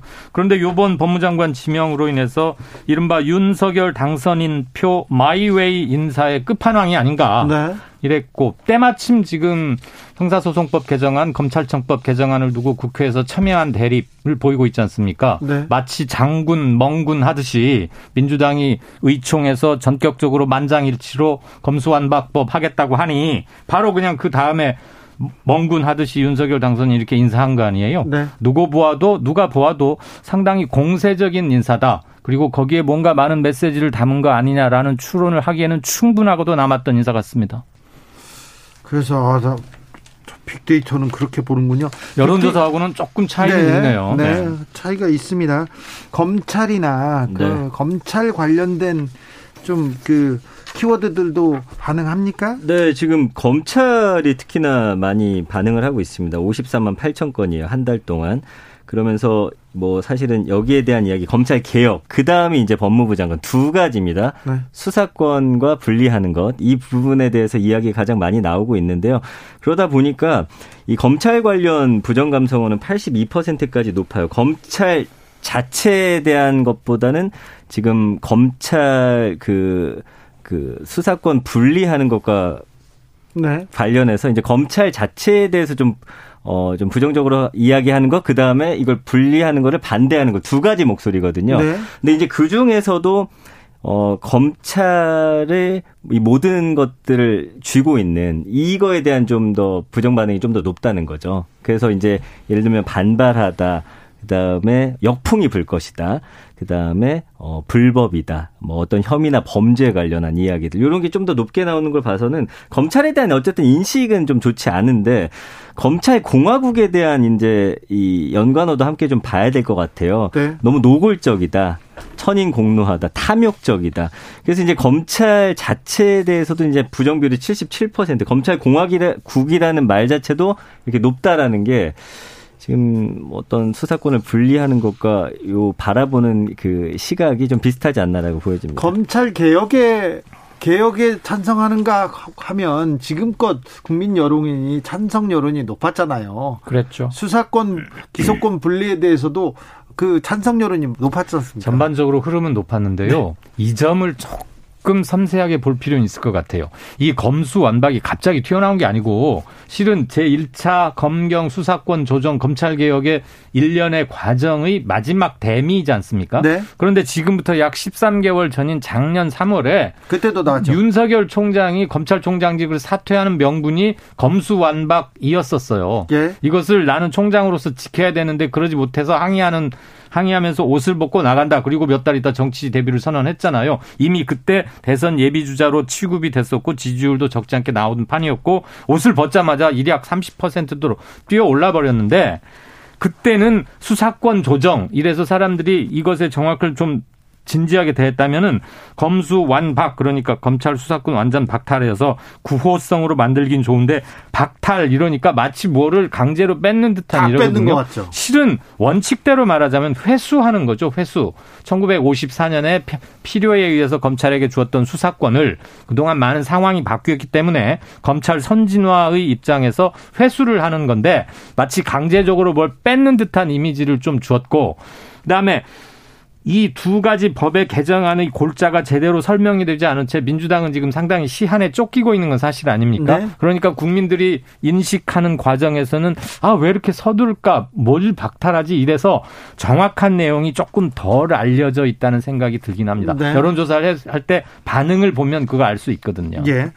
자 그리고 한동훈 법무장관 후보자 말고 정호영 보건복지부 장관 후보자 얘기도 계속 나옵니다. 아빠 찬스 이건 누구하고 닮았다 데자뷰다 이런 얘기도 하는데 이 부분 빅데이터로 보면 보입니까? 네, 이 정호영 후보자에 대한 언급이 5만 3천 건인데 이제 최근에 1, 2주 안에 생성된 거기 때문에 관심도 상당히 높다고 봐야겠죠. 그래서 네. 지금 두 인물 한동훈 법무부 장관 후보하고 정호영 장관 후보자에 대한 관심이 가장 높다라고 보고요. 네.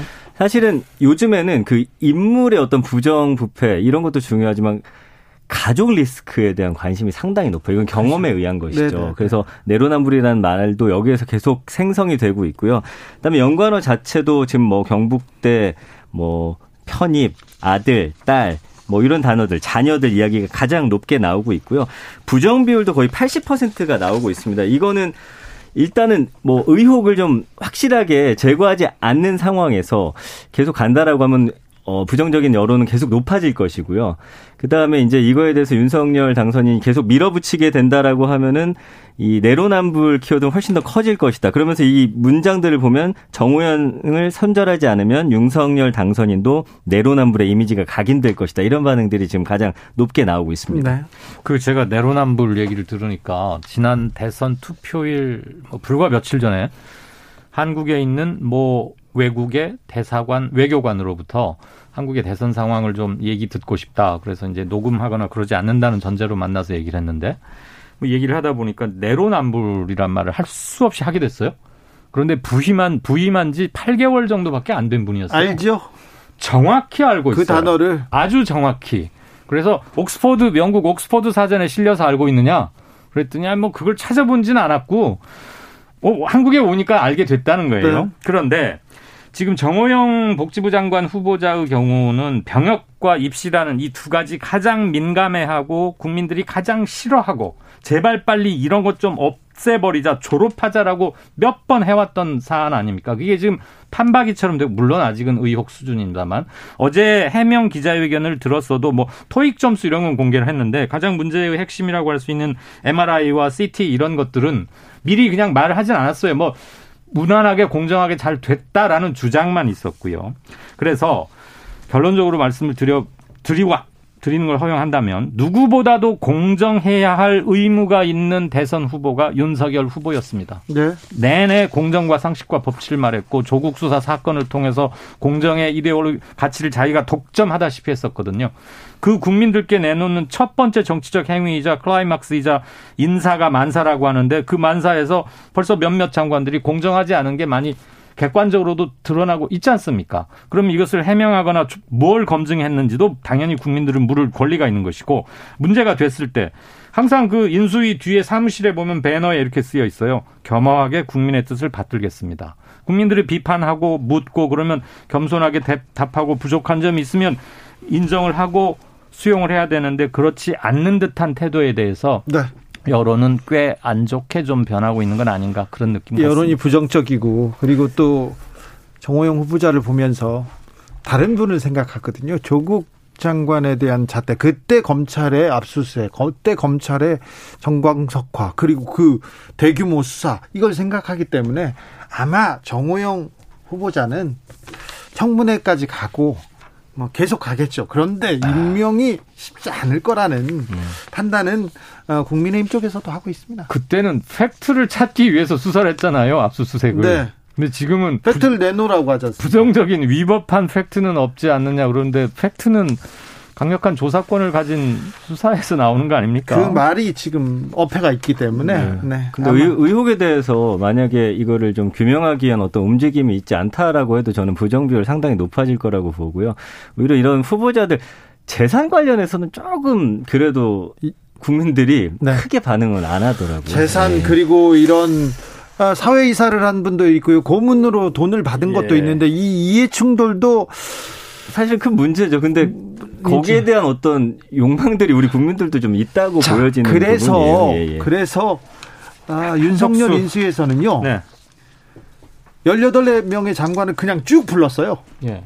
보통 막 두세 명, 서너 명씩 부르고 맞아요, 맞아요. 이게 검증해보고 좀 이렇게 여론의 반응도 보고 그러면서 이렇게 임명하는 게 그동안 추세였는데 이번에는 18명, 19명을 딱 불러놓고 아마 여기서 두세 명 탈락하더라도 생각했을 겁니다. 네, 이렇게 가겠다는 전략이 있었어요. 그렇죠. 그리고 네. 이번 정호영 논란에서 그 주변인들 얘기 특히 뭐 장재원 실장 등등 얘기해 보니까 예. 검증 기간이 결코 길지 않았더군요. 네. 하루 짧게는 하루 많아야 한 사흘 이내였던 것 같아요.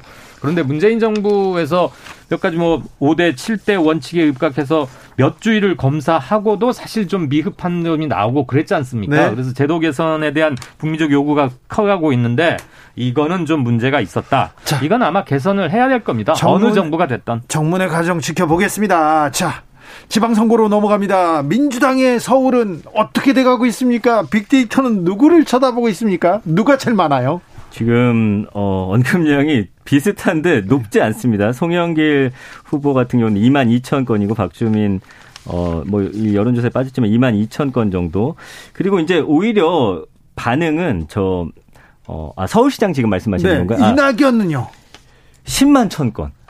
예, 가장 관심도가 지금 높게 나타나고 송영길이 있습니다. 2만 건대면 근데 이낙연은 10만 건대라고요? 맞습니다. 그럼 지금 이낙연 언제 나오나 이렇게 쳐다보고 있다, 기대하고 있다고 봐도 되나요? 예, 근데 왜냐면 이 연관어 자체가 서울시장이랑 후보 경선 요런 단어들로 좀 압축이 되어 있는 걸 보니까 사실은 대선 때는 이낙연 후보 그 당시 이제 뭐 이런 경선 치를 때는 이 정도 관심이 안 나왔는데 이번엔 좀 유독 높게 나오고 오히려. 있는 상황이에요.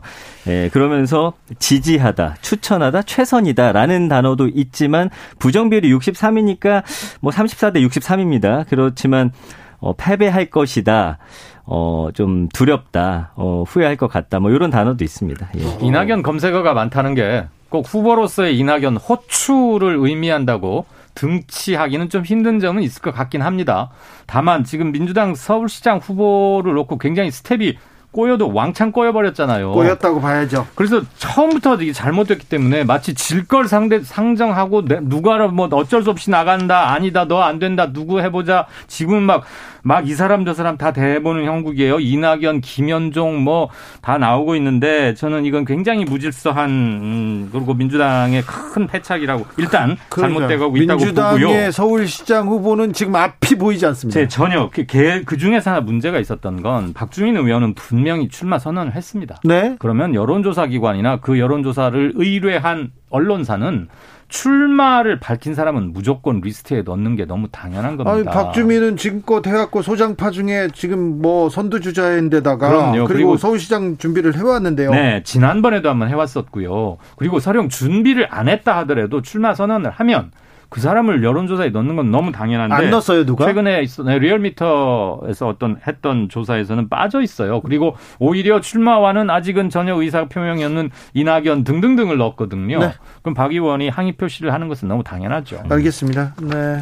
국민의힘 서울시장 후보는 오세훈 단독이기 때문에 예, 거긴 뭐 안 물어보겠습니다. 자 대구로 가볼게요. 대구는요? 네, 대구 같은 경우는 지금 김재원 후보는 만 천건 유영아 어 이제 전 변호사 후보는 칠천구백 건 홍준표 전 대표 3만 5천 건이니까 아무래도 이름값은 네, 이렇게 아직, 갈 수밖에 없습니다. 아직도 이름값 대로네요. 근데 이제 어. 저 경기도 시장 후보도 그렇지만 국민의힘 쪽의 긍정 비율이 좀 높게 나타나고 있다는 게. 아, 그래요? 예, 왜냐면은 이제 뭐 민주당 쪽은 부정 비율이 60에서 70이 넘어간다면 지금 뭐 이거는 넘어갔지만 경기도 후보 같은 경우 김은혜 후보 54대 44, 김동연 53대 44, 유승민 53대 41 나오고요. 그 김재원 후보만 38대 61로 부정이 높습니다. 김재원만? 예. 유영아는 55대 40. 그리고 홍준표 후보 51대 47. 그러니까 사실은 지금 제 느낌에는 네. 어, 대선 이후에 어떤 시장이나 이런 쪽은 그래도 좀 국민의힘 후보 쪽을 조금 더 밀어주는 그런 분위기가 아닌가라는 아, 생각이 이거 어떻게 듭니다. 봐야 됩니까? 숫자가 많이 나오니까 시청자분들께서 잠시 혼선이거나 헷갈리실 수도 있을 것 같은데요. 방금 우리 전 소장이 말씀하신 것은 그 여론조사 수치는 아니고요. 제가 대구 세 사람의 여지껏 한 열흘 이세 내외로 나온 조사를 다 종합을 해봤더니 홍준표 38에서 한 43, 유영아 의외로 많습니다. 22에서 한 25, 김재원 17 또는 18에서 한 21 이 정도 나옵니다. 네. 그래서 유영아 변호사가 생각보다 빨리 치고 왔고 상당히 많이 올라가고 있다. 네. 네. 그래서 지금 두 사람이 단일화를 하겠다는 거 아닙니까? 단일화 가능성이 상당히 있어 보입니다. 이렇게 되면 홍준표 대 반홍준표 전선이 선명히 형성될 텐데 만약에 유영아 변호사가 단일화해서 김재원 예비 후보를 누르고 단일 후보로 된다면 박근혜 전 대통령 박근혜 씨가 유영하 변호사를 적극적으로 후원하고 지지하기 위해서 뭔가 음, 액션도 충분히 있을 수 있겠다. 움직일 수도 있어요. 그러면은 홍준표 대 반 박근혜의 대리전 비슷하게 이런 것도 있고 아무튼 대구가 갑자기 hot place 이런 걸로 떴습니다. 근데 이제 제가 예전에도 말씀드렸죠. 언급량이 높다고 당선되는 건 아니에요. 지금까지 제가 그거야. 쭉 봤을 때는 언급량 2위가 되는 경우가 상당히 많았습니다만 어쨌든 이런 분위기로 봐서는 어쨌든 국민의힘 쪽이 지금까지는 뭐 다른 악재가 없는 한은 조금 더 긍정적으로 보여진다라는 게 이제 빅데이터 상의 반응이라는 정권 것이죠. 초기에 대선 여파도 있을 네. 거고요. 정권 초기에 지금 뭐 완전히 허니문 기간, 허니문 효과는 완 어, 거의 없어졌다고 해도 과언은 아니지만 그럼에도 불구하고 윤석열 후보에게 지지하지 투표하지 않았던 사람 중에서도 그래도 이 정부가 일단은 잘 돼야지 정말 실패해 버리면 우리 모두의 실패가 되니까 최소한의 기대를 거는 층은 아직은 있지요. 다만 이제 연로한 분들에게서는 검색 이런 거에 대한 활용 빈도가 조금 떨어지기 때문에 미국에 비해서는 구글 트렌드나 이런 걸 잡아내는 게 아직은 조금 그런 게 있지 않느냐. 그래서 여론조사하고 보완을 해나가면 될 것 같은 생각이 듭니다. 대구니까 국민의힘에 대한 아 근데 경기도도 좀 긍정적으로 경기도도 그렇습니다. 예, 예. 지금 김은혜 후보가 1위로 나와요. 김은혜 그... 그리고 경기도 경우도 국민의당 후보, 아, 국민의힘, 아, 헷갈려. 국민의힘 합당했어요. 후보, 두 후보의 합이 저희 거 오늘 조사로는 46%가 나오고 민주당 네 후보의 합이 40%예요. 물론 민주당 지난번에 이재명을 지지했던 표들이 지금 다 정리가 되고 결집된 건 아니지만 네. 현재 분위기로는 상당히 팽팽하다. 이런 건 알 수 있죠. 어, 이강윤 소장이 말씀하신 경기도지사 적합도 여론조사 개요는 아까 소장님께서 말씀하신 개요와 동일합니다. 그렇습니다. 그렇죠? 네. 아, 다음 주에 또 배우겠습니다. 아, 지방선거 어떻게 흘러가는지. 참고로 저희는 다음 주 오늘 월요일에는 서울만 따로 조사해서 발표를 합니다. 네. 알겠어요. 별로 관심 없는데. 네. 왜 이낙연 관심 있다 그랬죠? 어, 그렇죠. 네. 서울시장 후보 중요하죠. 이강윤, 전민기 두 분 감사합니다. 고맙습니다. 고맙습니다. 네, 주진우 라이브는 여기서 인사드리겠습니다. 오늘 돌발 퀴즈의 정답은 르펜이었습니다. 르펜. 네. 사인펜 아니었습니다. 저는 내일 오후 5시 5분에 돌아옵니다. 지금까지 주진우였습니다.